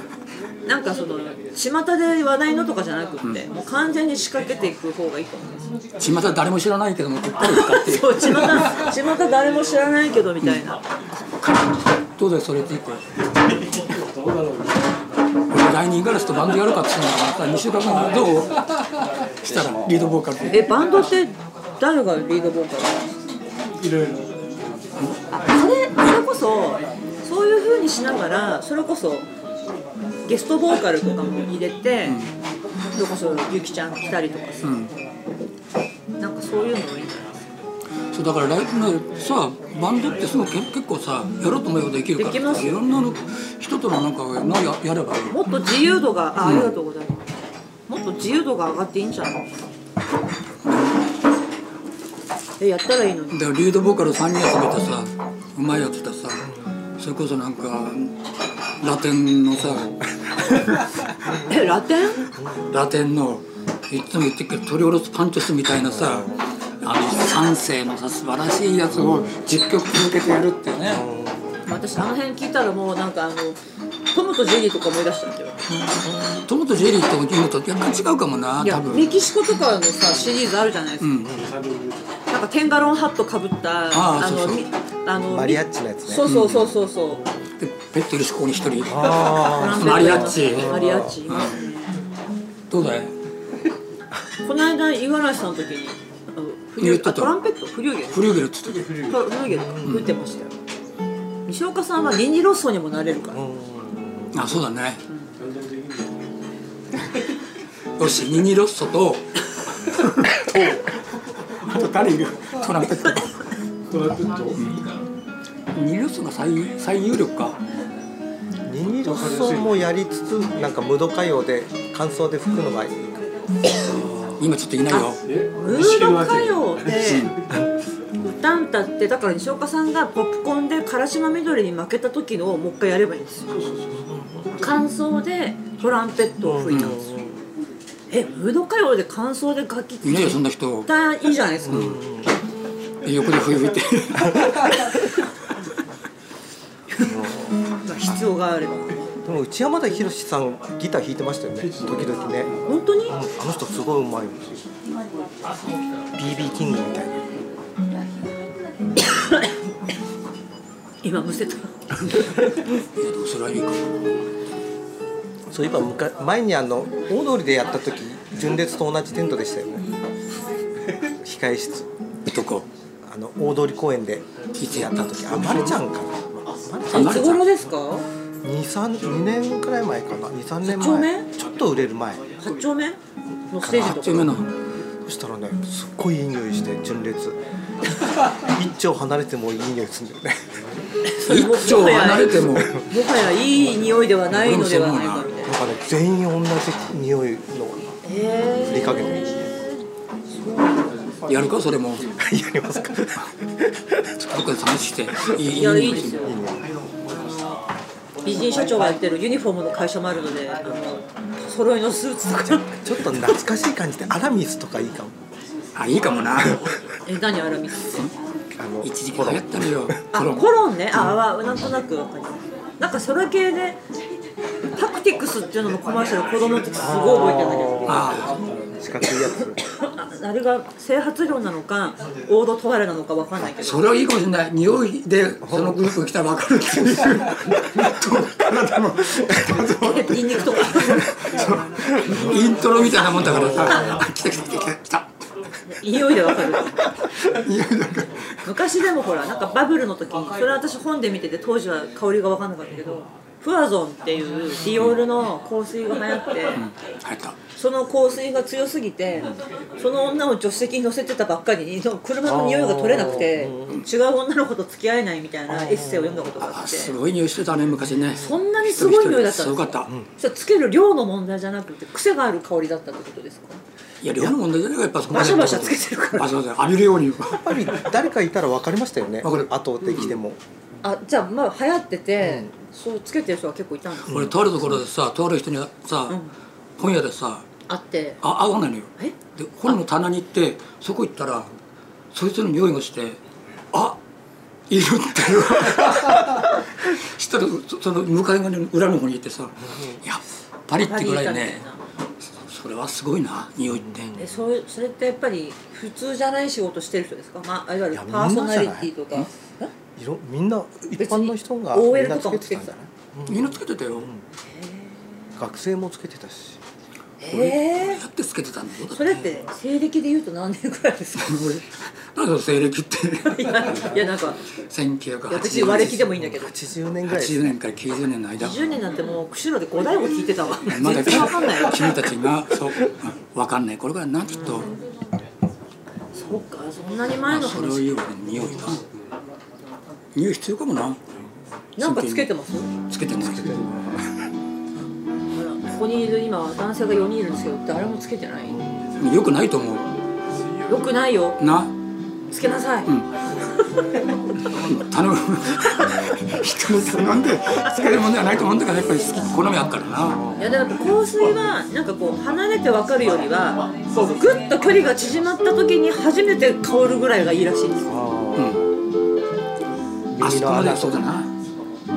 いや今お父さん耳側のほじってたけど ぐっと入れてこうすでも男の人ってそうかあんまつけないかだってほら昔は右京さんで一時期つけてたって前何回か前の時に言ってたけど3年ぐらいつけてたねそれやめたのはなんか理由があるんですか面倒くさくな ったな面倒くさくなった僕も昔サーファーの頃はつけてたよあつけ てた時々嘘つくからほとさんど常磐をっていうかサーファーだったんですかサーファーこれ伊藤さんどう思いまはい入ってっすたこれ今の話で本当はにい入ってったあ分かった分かった私ほら脳がちびっこだからさ割とね何でも信じちゃうんだよねこういう嘘つきにすぐ騙されるタイプあーそれはね立ち悪いかもなどっちが嘘つく方が立ち悪 いべ騙される方がそっかいや信じるって言ってもああそうなのかぐらいです俺も時々まだ分かんない時あるこの人がなそうんでしかょうん中心線がねそこいや中心線はないと思うないっていうふうには疑ってはいるんだよ、人に分かる中心線は持ってないと思う、うん、ないん自だけど分ではあるけど、うん、ただ今みたいに信じたみたいにさどっかで中心線見てるわけじゃんそれで騙されるんだからさ今嘘言ってんのにいやでも本当本当騙される優しさも持ってるからな本当だよ な知らんけど一応言っとくけど念のためはいはいああすげえな早いないやダメですね飲んだらあっという間に時間この経っちゃ人うでかもうら20歳になるぞいやいいんだよ聞くのか聞かないかは自由だから別にあ聞きたいやつだけ聞きやがれこれからなんか偉いこと言うからよ 言ってきてこれはほら判断は最後西岡さんが判断してくれるから西岡これ編集しながらやってるからよ、そういやでほとんもどしないしてるしてない毎回だってうん、そりゃそりゃそうだしてない何にもしてないよ始まりと終わ終わりは始まりえ多分そこら辺なんかやっち始めてないんだもんだって僕らないですよ、普通それはダメですって言わないのノールールだからうんまあ強いて言えば訪問者が何にも喋んないなぐらい の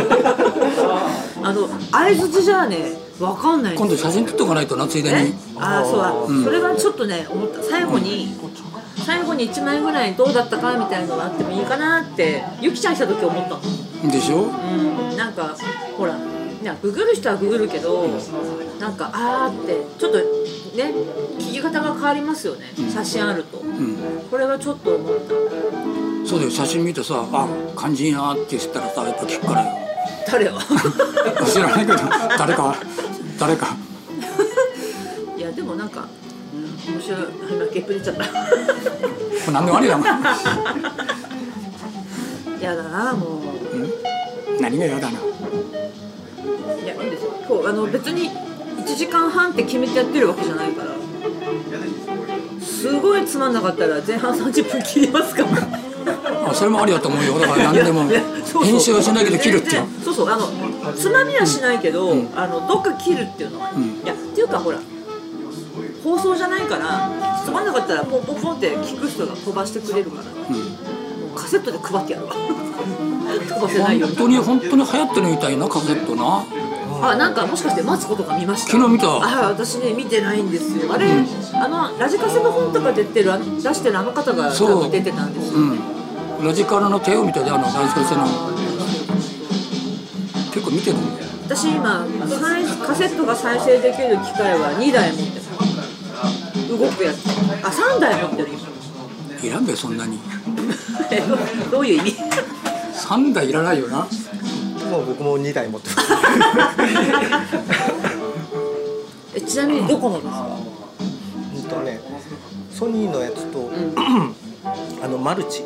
あマルチのマルチあーそっかそっかバレてたよコンポみたいなやつああの多重録音する昔バンドの人ってみんなほらあのねあ4チャンネルとか8チャンネルとかのカセットよく動きますね今もちゃんと動ほくぼ新あなんて言ったかえー、すごいもらったんだけどねなんだっけあの機械な MTR あ MTR よいやまあそうそう MTR 私なんか小学校の時にこの消すヘッドと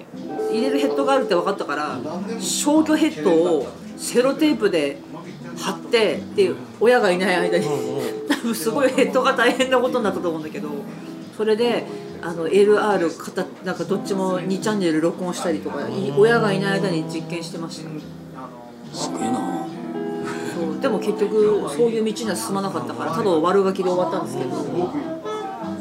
よく気がついたなと思う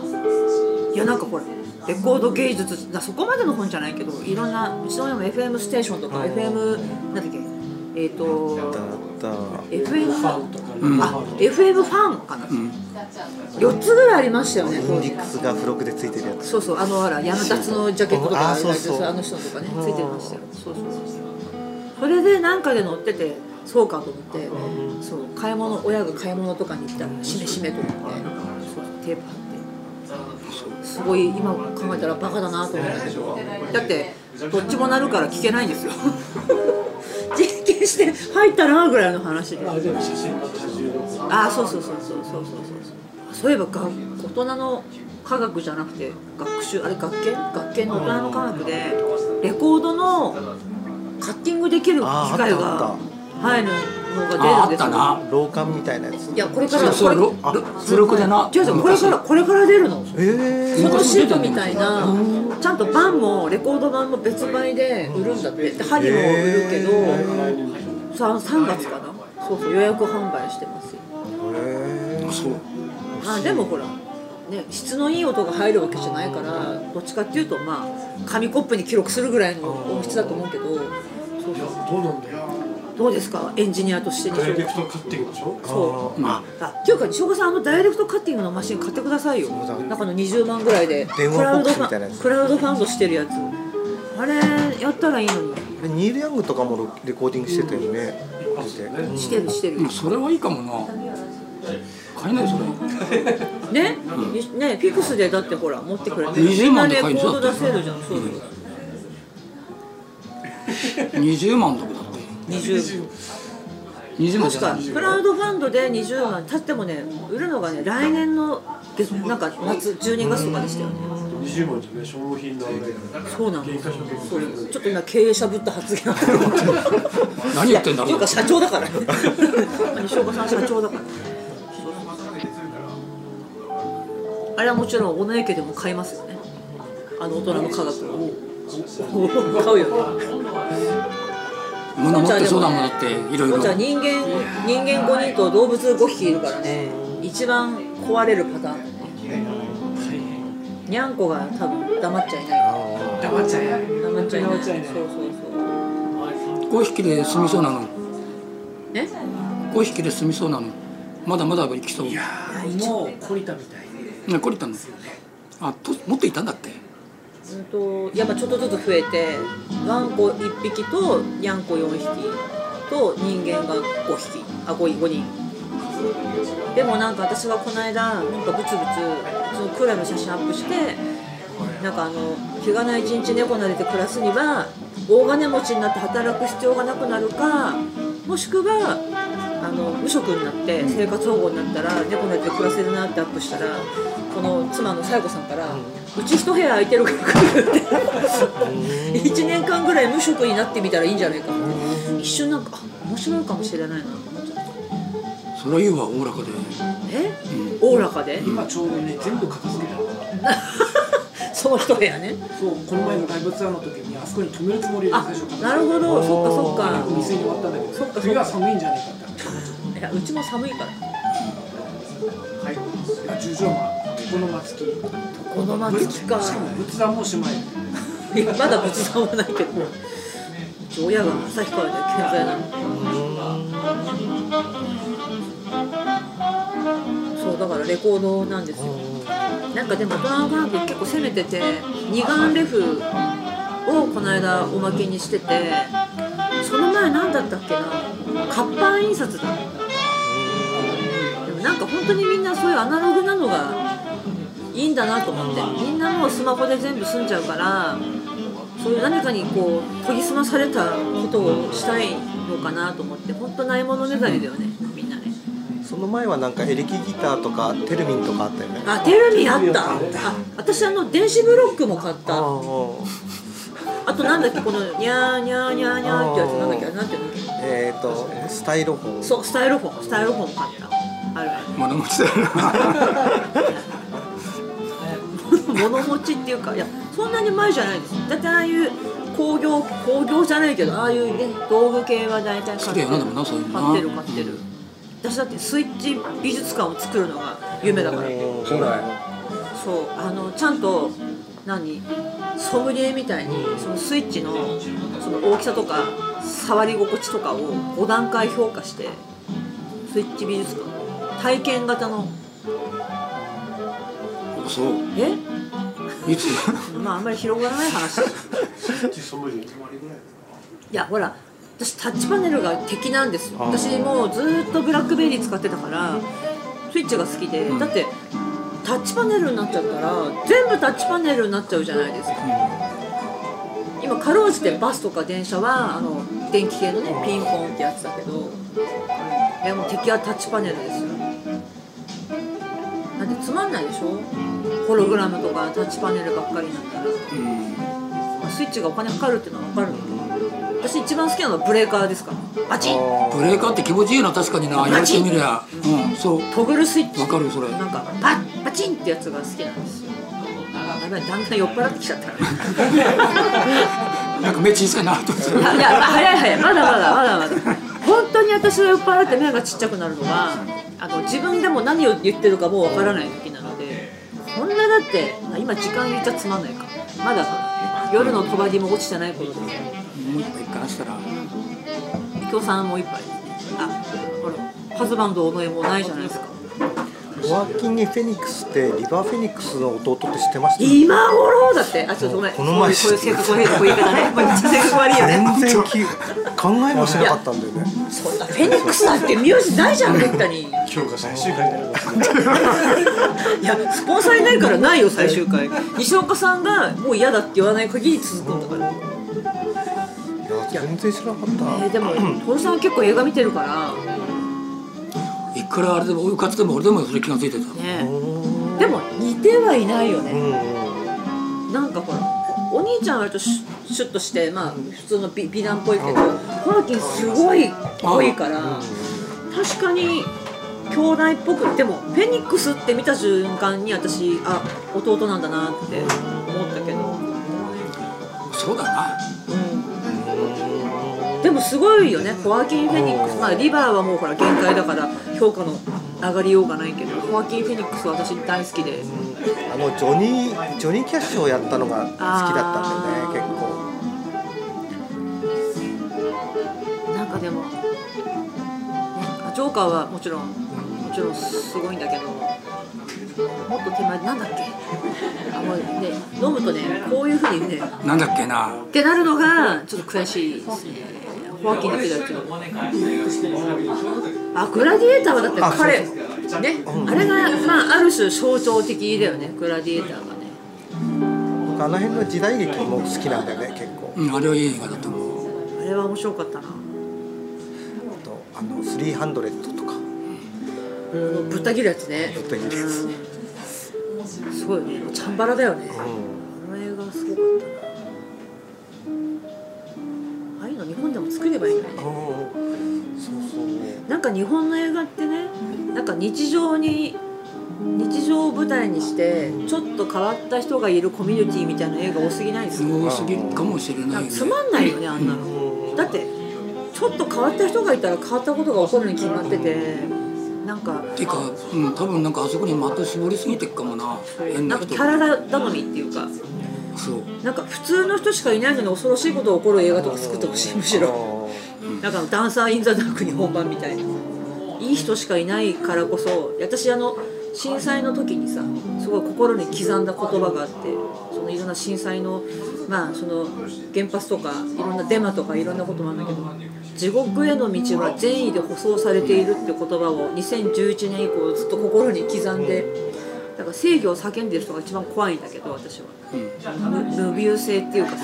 私は正しいっていうびっくりマークついた正義が一番恐怖なんだけどなんか「ダンサー・イン・ザ・ダーク」ってあれ悪人出てこないじゃないですか本当に悪いやつっていないのにあんな恐ろしいことがいろいろんな事情があってちょっと自分を守ろうとしてあんな恐ろしいことになっちゃうっていうのほこそなんか醍醐味だなと思ってあれ前ラジオでも言ってましたけど僕もあれ一生見たくない映画です、いや そうだよね二度と見たくないやっと見たくないよねあれはダンスフォントリアの描き方もちょっとひどいっていうか見なくていいものまで見せちゃってるっていうのもあるんだけどいやそういう意味ではすっごい変わった映画だよなもう二度と見ないぞっていういやあんまりないんだよなそれって考えてやみったぱら監督がやっぱ極端なテーマじゃないと響かないって分かっててそうロドゴス・ランティモスもそうなんですよあの聖なる鹿殺しとかロブスロブスターっていうのは独身でいることを許されない社会になっててあの独身になっちゃうとあるパーティーに閉じ込められて共通の共通点を持った人と本当に恋愛関係になって結婚しなければ動物に変えられるっていう、まあ、SF なんですよそれなんだけどなんかねちょっと気分の悪い表現とかもあってでもそういう極端な表現がないと多分言いたいことって伝わんないんだろうなと思ってでもねでも女王陛下のお気に入りはぜひ見てくださいあのいろんな見方があると思うんだけどうんあれそっくりさんが出てたやつあ違う、違う違う女王陛下のお気に入り多分上映が去年とかなので新しい映画でヨルゴス・ランティモスってギリシャの監督でなんだろう、うん、と全然違うけど不快さ加減から言うとピーター・グリナウェイに近い感じの、だまあ、勝手な私の知識で言うとでちょでもちゃんとやっぱりねあのそんなに売れてない映画でもニコール・キットマンとか出てるから多分アンテナ高い人は面白い監督だと思って協力してるんですよねいやあの人ちょっとここから先どうなるのかすごい気になる46歳ぐらいの映画監督なんだけどなんか私本当になんかあのーそう日常の中にあのちょっと規定列みたいなちょっと変わった人がいてドタバタな映画って一番嫌いで日本の朝ドラとかもほとんどそうじゃないですかなんかあんなにみんな興奮度上げて毎日生きてるわけないのになんかそういう意味では本当になんか大人のねホームドラマってないなと思って。僕あのやっぱ正統派の時代劇作ってほしいいや今だって一番面白いのはね BSNHK の時代劇が一番面白いですよずっとここのとこあろの淡々とした藤沢のシリーズみたいなやつとかいいよねっていうかやっぱりなそうやって考えてみるともうこの世の中には出てこないかもなみんなもうそれ望んでないしいどどっちなんだろう望んでないから出ないのかや望んでないから出ないんだと思う人出てこないところ見るとえそれはいや、まあ、多い分や書知いらてないってのはあるし書いてる人はいると思うんだけど私ほら音楽がね宣伝すれば売れるっていうふうにさ、あの ABEX とかがやった時にこの間も言ったけどアイコニックってやつが全く売れなかった時に市場が変わったなと思っててだからなん売れるものは何だって探してるのがもちもともとダメでそのやっぱりそのバイヤーさんとか売る人がこれをぜひみんなに知ってほしいって気持ちが入って売らなくなったあたりから多分日本って死んだんだなと思っててそれは多分ねそうそう全くその通りなのよだからいると思うんですよ作ってる人は音楽も小説も脚本もでも文庫のコーナーって時代小説ってなくならなくないですかそこだけ残だからっそてるこのよところねは多分ね俺思うんだけどあそこで見るとあ寄ってくる人たちがさここの人たちしかなないのよやっぱりこの世代ってあでもなんか日本の作家が減ってるって誰か言ってなかったっけあ違うあ外国の作家が減ってるっていう業さんも言ってたん圧だ倒的にいないそうだよね、それは、まあ、訳する人がもしかして足りないのかなとも思ったけどっていうか知らない人だらけかな今文庫本のあそこの平積み日してる本とこ人ろ俺ほとんど知らないかもてか私読もまないでも新しい人が全然わかんないですほぼ桜だ木翔さんぐからいかな j p o p 状態になってるあー多いや分本も多分出版社が j p o p になってるんですよ、あのだってあのー直木賞とかをさ若い女の子がダブルで取ったことだったじゃないですかあの辺りからやっぱりマーケティングってすごい出版社が考えてる気がして、あれってもう毒まんじゅうの始まりですよねなんか又吉さんの私本見てないからいい悪い言うのはちょっと卑怯だけど読んでないんだけどあれも完全にもうマーケット化しちゃったなと思ってて賞の取り方みたいなのがでも私それがこうなんか今そういう過渡期だと思っててただね俺思うんだけどこの何年かね日本の文学賞ってさ相当変態に近いよな撮ってる内容が撮ってる内容がねうんだから一さっ応き全部読みました大体ね毎年は読んでんだけどもさなさっき言ってた突出したものをやっぱり書かざるを得ないっていうかさテーマとしてやっぱりそう商品作りになっちゃってますよねおそらくねはっきり言ってあ紫色のスカートだっけこれ去年だっけ今あ年はいはいはい読んでないけどそれはありえないよなって普通どうしてこれがっていうかさ、読みましたうん、石岡さんも読んだ、だからここそこまでなんかカズマこもに読んいでないた突出してるものがさっていう感じはするよなすごく、う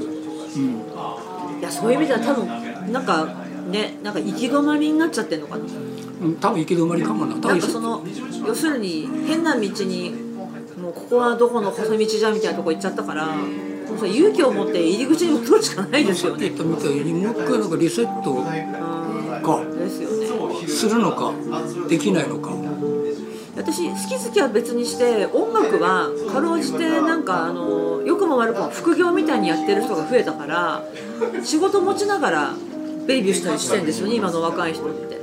だから別に戻れるってことじゃなくて逆にやんわりと業界に入れるようにレコード会社の方も逆にどっちも自分も責任もしたくないって感じでやってると思うんですけ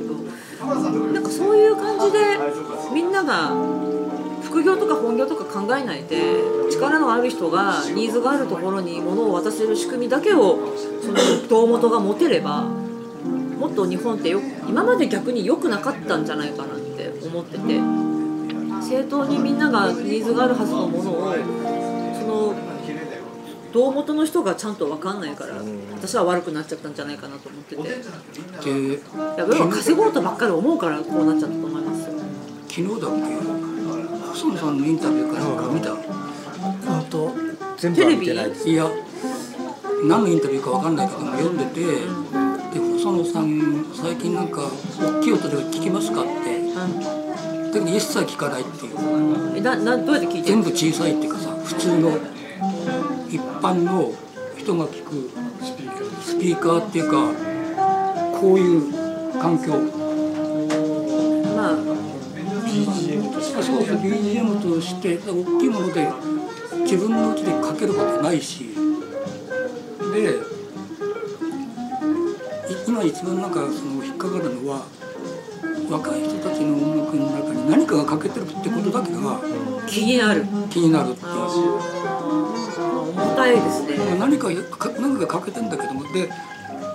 小さい音で聴いててただ若い人たちの音楽の中にでかい音にすると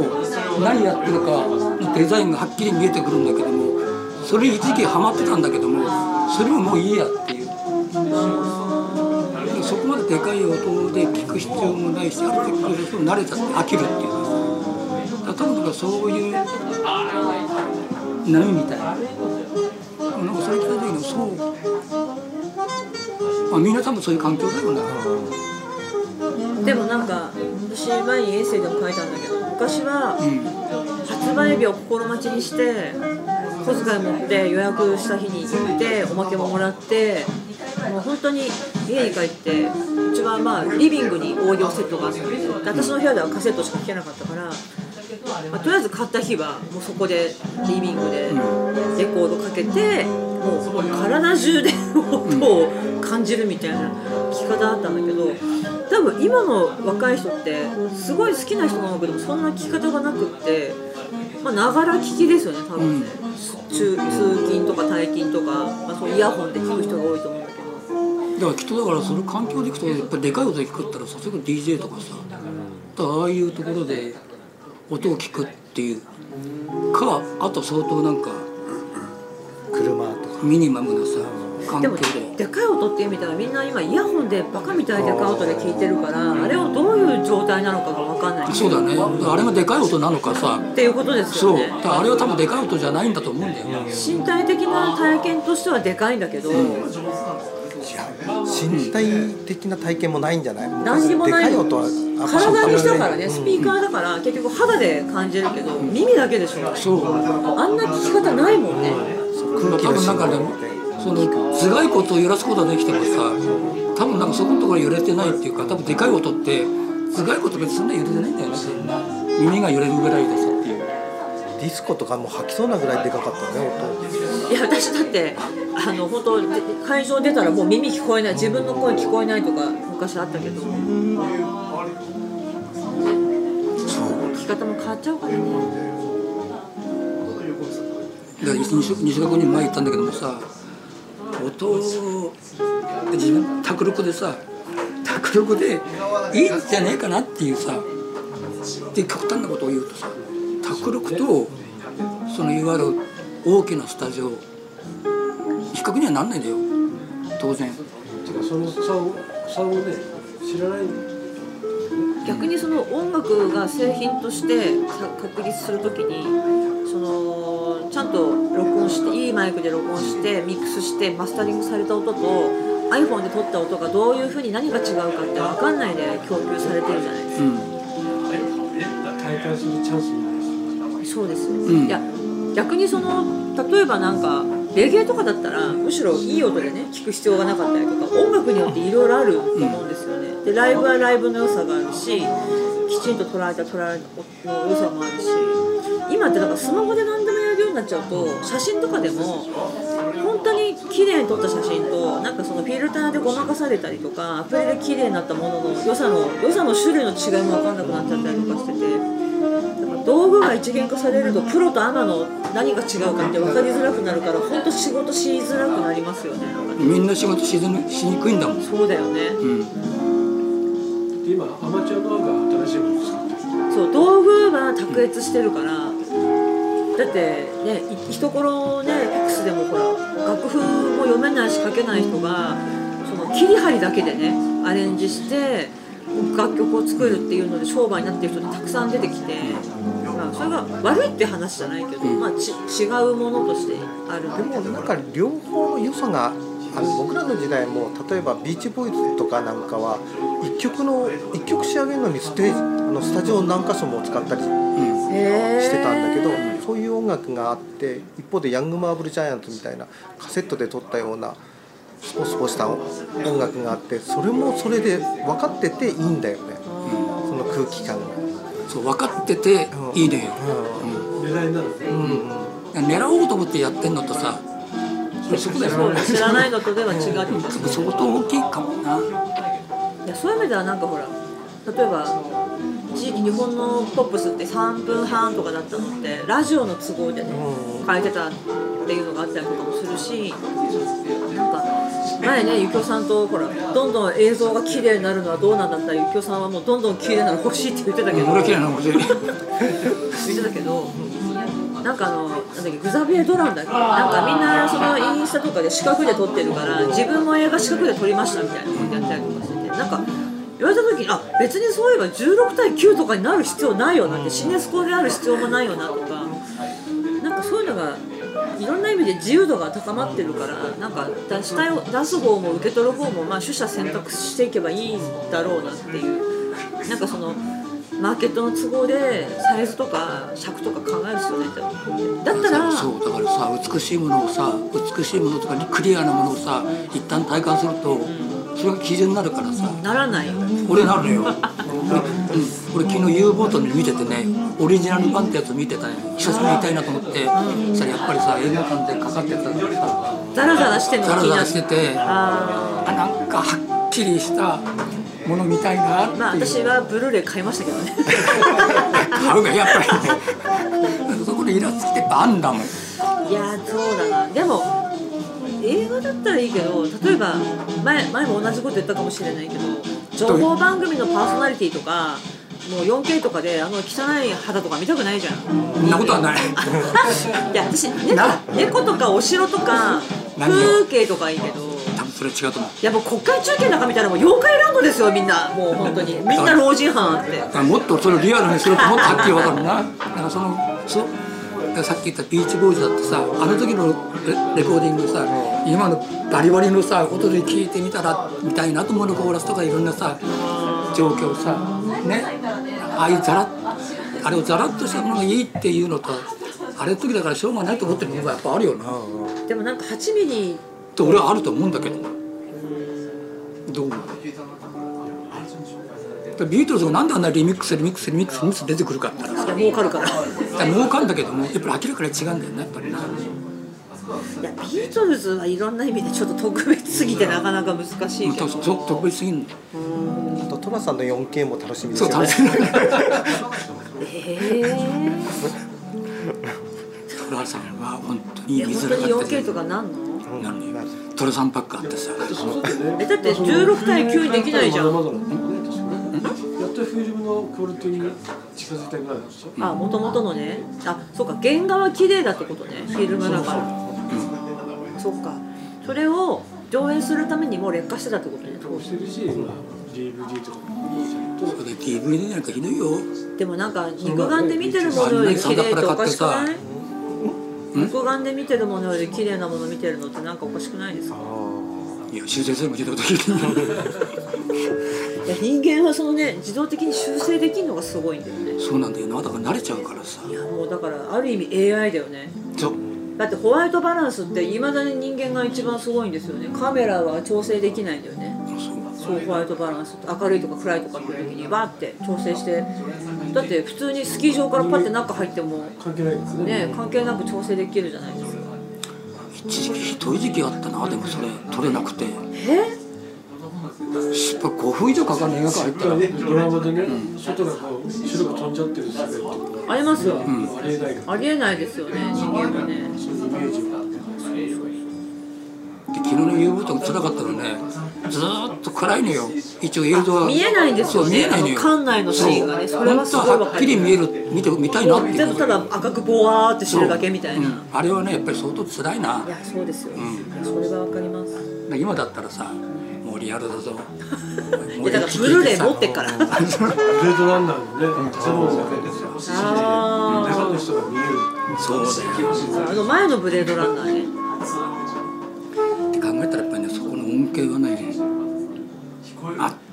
あってもいいな私何杯何杯飲んだんでしたっけ私3杯三枚多分ね今度4杯次4 4杯杯か目か4杯目かスター・ウォーズとか感じますよねすいませんお願いしますスター・ウォーズとか、こうシリーズで見てると昔のって昔の方が現代のはずなのにそうあれを逆にしてもらったらさ絵が絵がさ絵のコードがな素晴らしいでもあの2001年宇宙の旅ってどんなバージョンで見てもすごくないですかすごいなやっぱキューブリックって行かれてますよね多分ね、すあありがとうございますすいませんの時代にあのフラットなモニターがあったああそうそうあここう R じゃなくてねの一緒みたいないやそうですよね普通はこういうなんか丸い感じになりますよねあの時代でいうとねであの時にやっぱりカメラも変えたんだもんなあのために映画撮るためにさあでもキューブリックってやっぱり変態でバリー・リンドンの時はさ当時は明かりがろうそくしかなかったはずだって言って照明をろうそくだけでそれに耐えうる環境を技術でカバーして写真写真じゃない映画撮ってるんですよ素晴らしいよなああいう人がやっぱり今ノーベル賞だよねやっぱりなそれなそうだノーベル賞ねちょっと短絡的にクリント・イーソットのね、照明使わないとえ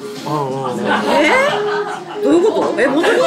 の人そう、それ無視したのそこにある物だけで何とかするのいやそれは技術の人大変だなまたなんか最新作撮ったんですもんねすごいなえ自分があの犯人だったやつじゃなくて運び屋の次あの次また取ったのいやもうブルーハウス並みに全然引退しないね警備員がテロ犯人と間違われるやつ発見した人あそこまで行ったのにストーリーなくてもいいそうだねそうだねあの人特別だよっいやてな特別だと思います、でもあカそこルまディでやーるレとス思ターわなかった最高だよねいやだからまあああれってあの人はあ監督ですかあれ誰だったっけメル・ギブソンじゃなくて誰だったっけ出てんのああんでたケビン・コスナーあれですよね誘拐犯誘拐の話ですよねなんか私ああいうの辛くて嫌なんだよななんかうんあみんなそれぞれあんのやっぱ辛いのなんか、うん、なんかそこでやっとなんかいろいろ分かったのにそこでうまく続かないっていうのがちょっと辛いんだよイージーライダーも辛いもんいやそりゃそうだよ買ってもう嫌で売っちゃうんですよすぐでもでも買っちゃうんでましょた買うんでってずすっごいねとこうすごいね沢尻エリカのドラッグみたいなあれあんまり強くないなあ最初見て最後見る 間いらないんだそういやだからラリってる感じの表現がうまいなってあの当時なりの、ーあれ本当にラリってんじゃないかな、あれ本当にラリってん絶だ対よ当時ラリってるよねいやでもかっこいいよね、うん、ピーター・ホンダが好きなんだよねピーター・フォンダは本当にあの最後にさあのなんだっけイギリスから来た男にも出てんだけど、なんかヘンリー・フォンダかっこよかったですよね親父あ親父ね西部劇の頃結構なんか悪役やってたから最後の方あの人なんか普通の人々の印象が強すぎて姉ちゃんがちょっと正義派だったんでそうだねね面倒くさい人だったよね姉ちゃん結構渋い映画やってるじゃんでもああいうなんか映画ファミリーみたいのって羨ましいよなないですねなんかコッポラ以来なんか映画ファミリーっていなくないですか娘もとか兄もとかを、おね、妹も娘を認めればねえあれトビアコッポラ嫌い私結構好きなんですよねうん嫌いかも嫌いか、それは何やっぱりあのその意向を利用してやってるだけって私蜷川美香よりは100万倍好きですよ意向っていう意味ではもう無名のラジオだから何でも言えるわこれ友達でくないぞってそこ 今皆さん流れのまま流れそこから絶対うんうんって言わないようにいくらやってもそこいやそうの正気だけが保ってようと思ってるはからい、なはい、今誰も同意してません。それで冒頭来るから よ余計なちょっとボート、ボートで自分がね、当たんない痛くなっちゃしないたまんないからね。皆が、まあ、まあ、まだそこに関してみては俺はやっぱそういう意味では衝撃かもしれないなまだあいれやいや相い当やいやいいですよ。いやいやそうよ ヒット曲を持ってる人はちゃんと自分を守って。ディフェンスしっかり しあないれはと。見てますえっ、と劇団一人対西野見てないキングコングすごいですよ私キングコングの西野って大嫌いだから。えあのあの人すごいよ何が、素晴らしい人何ながんで素す晴よらしい。劇団一い人や、でもアはムレと一緒だわ、あんな。劇団一人はねなんと一緒なんであ本物の変態なんだよえか聞こえました、今。本物の変態ラブさんいや変態度で言ったら別にいいけど、あいつはもう形を変えた集金システムをつあまさみちゃん呼ぶ前に帰っちゃったいやすいませんいやまさみちゃん、ま、明日ね明日 See you tomorrow あ またあのまたね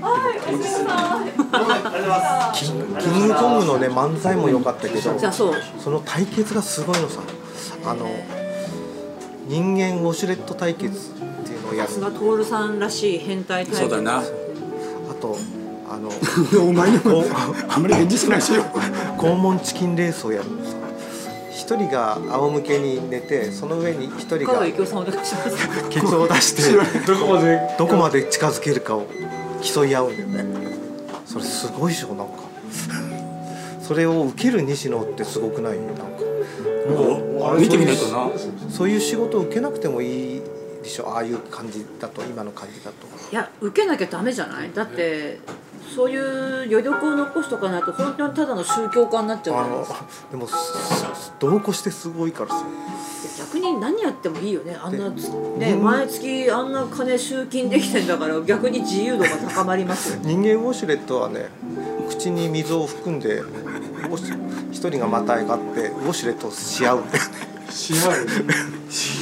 それ放送できるのそれ それしてるんですよ深夜安心でやってるだけそれはそれはえそれ大阪の放送局じゃなくって東京でへゴッドタウンえすごいね感動するよ本当にね下の方だったんですよ すごいな夜未来しなそれなそれ何時頃終わってんのこれ1時ぐらいですかね地上波です地上波乃木坂の後乃木坂の後の後かなテレビは俺多分な12時過ぎ以降見ないなっていうかもうほとんどそれって生放送でていうかだからあのオンエアしてる時間帯に見てるんですか録画して見てんじゃないですかオンエアしてるんですけどそれ何時ぐらい1時1時ぐらい1時過ぎ1時過ぎにテレビを見てくれてる人がいるのってテレビ局にとってはすごくありがたい話ですよいや結構いるんだよだっているかなみんな YouTube しか見てないと思う 確かにそうか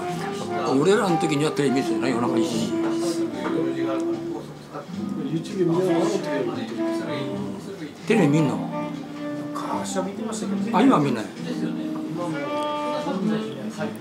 シカゴメットとかあそっか子供がいるかそうそうでもほらアメリカ人って全部の部屋にテレビあるじゃないですか、ほとんどあれって多分アメリカと多分今の日本ぐらいなんだけどまあ皆さんそれぞれか家庭とかあると思うんですけどでリビングにも寝室にもテレビありますかリ寝室にはないないはい寝室リビングの一台だけ。 1台だけあすごいまだそこまで行ってないなリビングうんリビングだけ意外になんかほら私昔の映画とか PV とかでアメリカ人とほらベッドの足の先にも必ずテレビがあるってなんかアメリカ人バカなんじゃないかなと思って日本人さすがにそこまでなってないのかななんかホテル行ったらすごくなんか嬉しいなあと思うわかるそれはそれはホちテルょ行っっとたんですごいハッピーそれ何ですかやらしいやつじゃないですよねあそれもあるかも ないやいやゆきおさん今のはちょっとどうなのこれついてそれそろそろ閉めてもいいですかそうそうそう。まあとりあえずそのそうね、鳥さんが変態だっていう話で終わった方がいい。劇団一人が変態なんですよあ、あの人だってどう見ても筋金入れの変態じゃないですか。うん本当の変態あだのよ人だってもう体中から変態だって出てましたよ最初から。うところがそこのところはやっぱりね目指していると思うんだよん、私も多思う。分芸的には芸風的には私も思う。だからそれをもっとガンと発露するっていうかさそうそう。鳥さんは別に隠してるつもり全然ないから。あとはみんながどのくらい引き取るかっていう。確かになこれからのテーマだそれなそううゲット姉妹の時はあんなに青年潔白みたいなサウンドやってんのにね。んであれをちゃんとなんていうかその今年はキットつけて行くときっとすごいよロケットロケット姉妹の次のサウンドトラサウンドのボーナストラックが楽しみですね何がつくんだろうそうウォシュレットみたいなセットがついたりとかそれはないべごめんねゆきちゃん本当よ災難だな大体そういうのとか流れ玉みたいに飛んでくるものだからさいなってね避けて打ち返した方がいいぞそれはっきり言って ロケットさんの次のアルバムはいつ頃今とか未定です、うんまだ見て今年作ったべだってああ去年去年去年かもう去年あもうかそうですあんまり白く言えないもんなその可能動もなくなっちゃってるあれ元の製品版の CD を原版にして CD ってで作きります直よできますできますよあのマスターとしてですよ、うんマスターあそれは大丈夫ですジャジャケットのデータは私あるから花の雨できまあ花の雨もできますよピロピロリンとしたただのピロあと花の雨紙ジャケにしたいよね紙鮭にしたいんですねやりましょう花の雨も名盤だから、あれって扇柳徹名義だったんですうよ、んあの時もカタカナそのれトラックって徹残ってるトラックただ CD があるかしあしら CD 俺はを歌入れ替えたんだけどあじゃあじゃあじゃあやるかうんうんそうやって高橋幸宏さんは「さらば」を作り直したんですよ、でもねファンの人はね絶対元がいいって言うんだよね何言ってんね よあれいいですよあれいいですよ幸男さんなんか気になるところがあるの俺人のやつじゃあにやっ伊藤さんいや俺3万円ぐらい出した方がいいよ自分のやつに対してはそんなにあれじゃないんだけど人のやつに対してねあ気になるのね自分のやったことに関してはね相当気になるなそういう問題なんだろうなうんじゃあ西岡さんにボーカルトラックを取るスタジオ代とマスタリングのし直し代を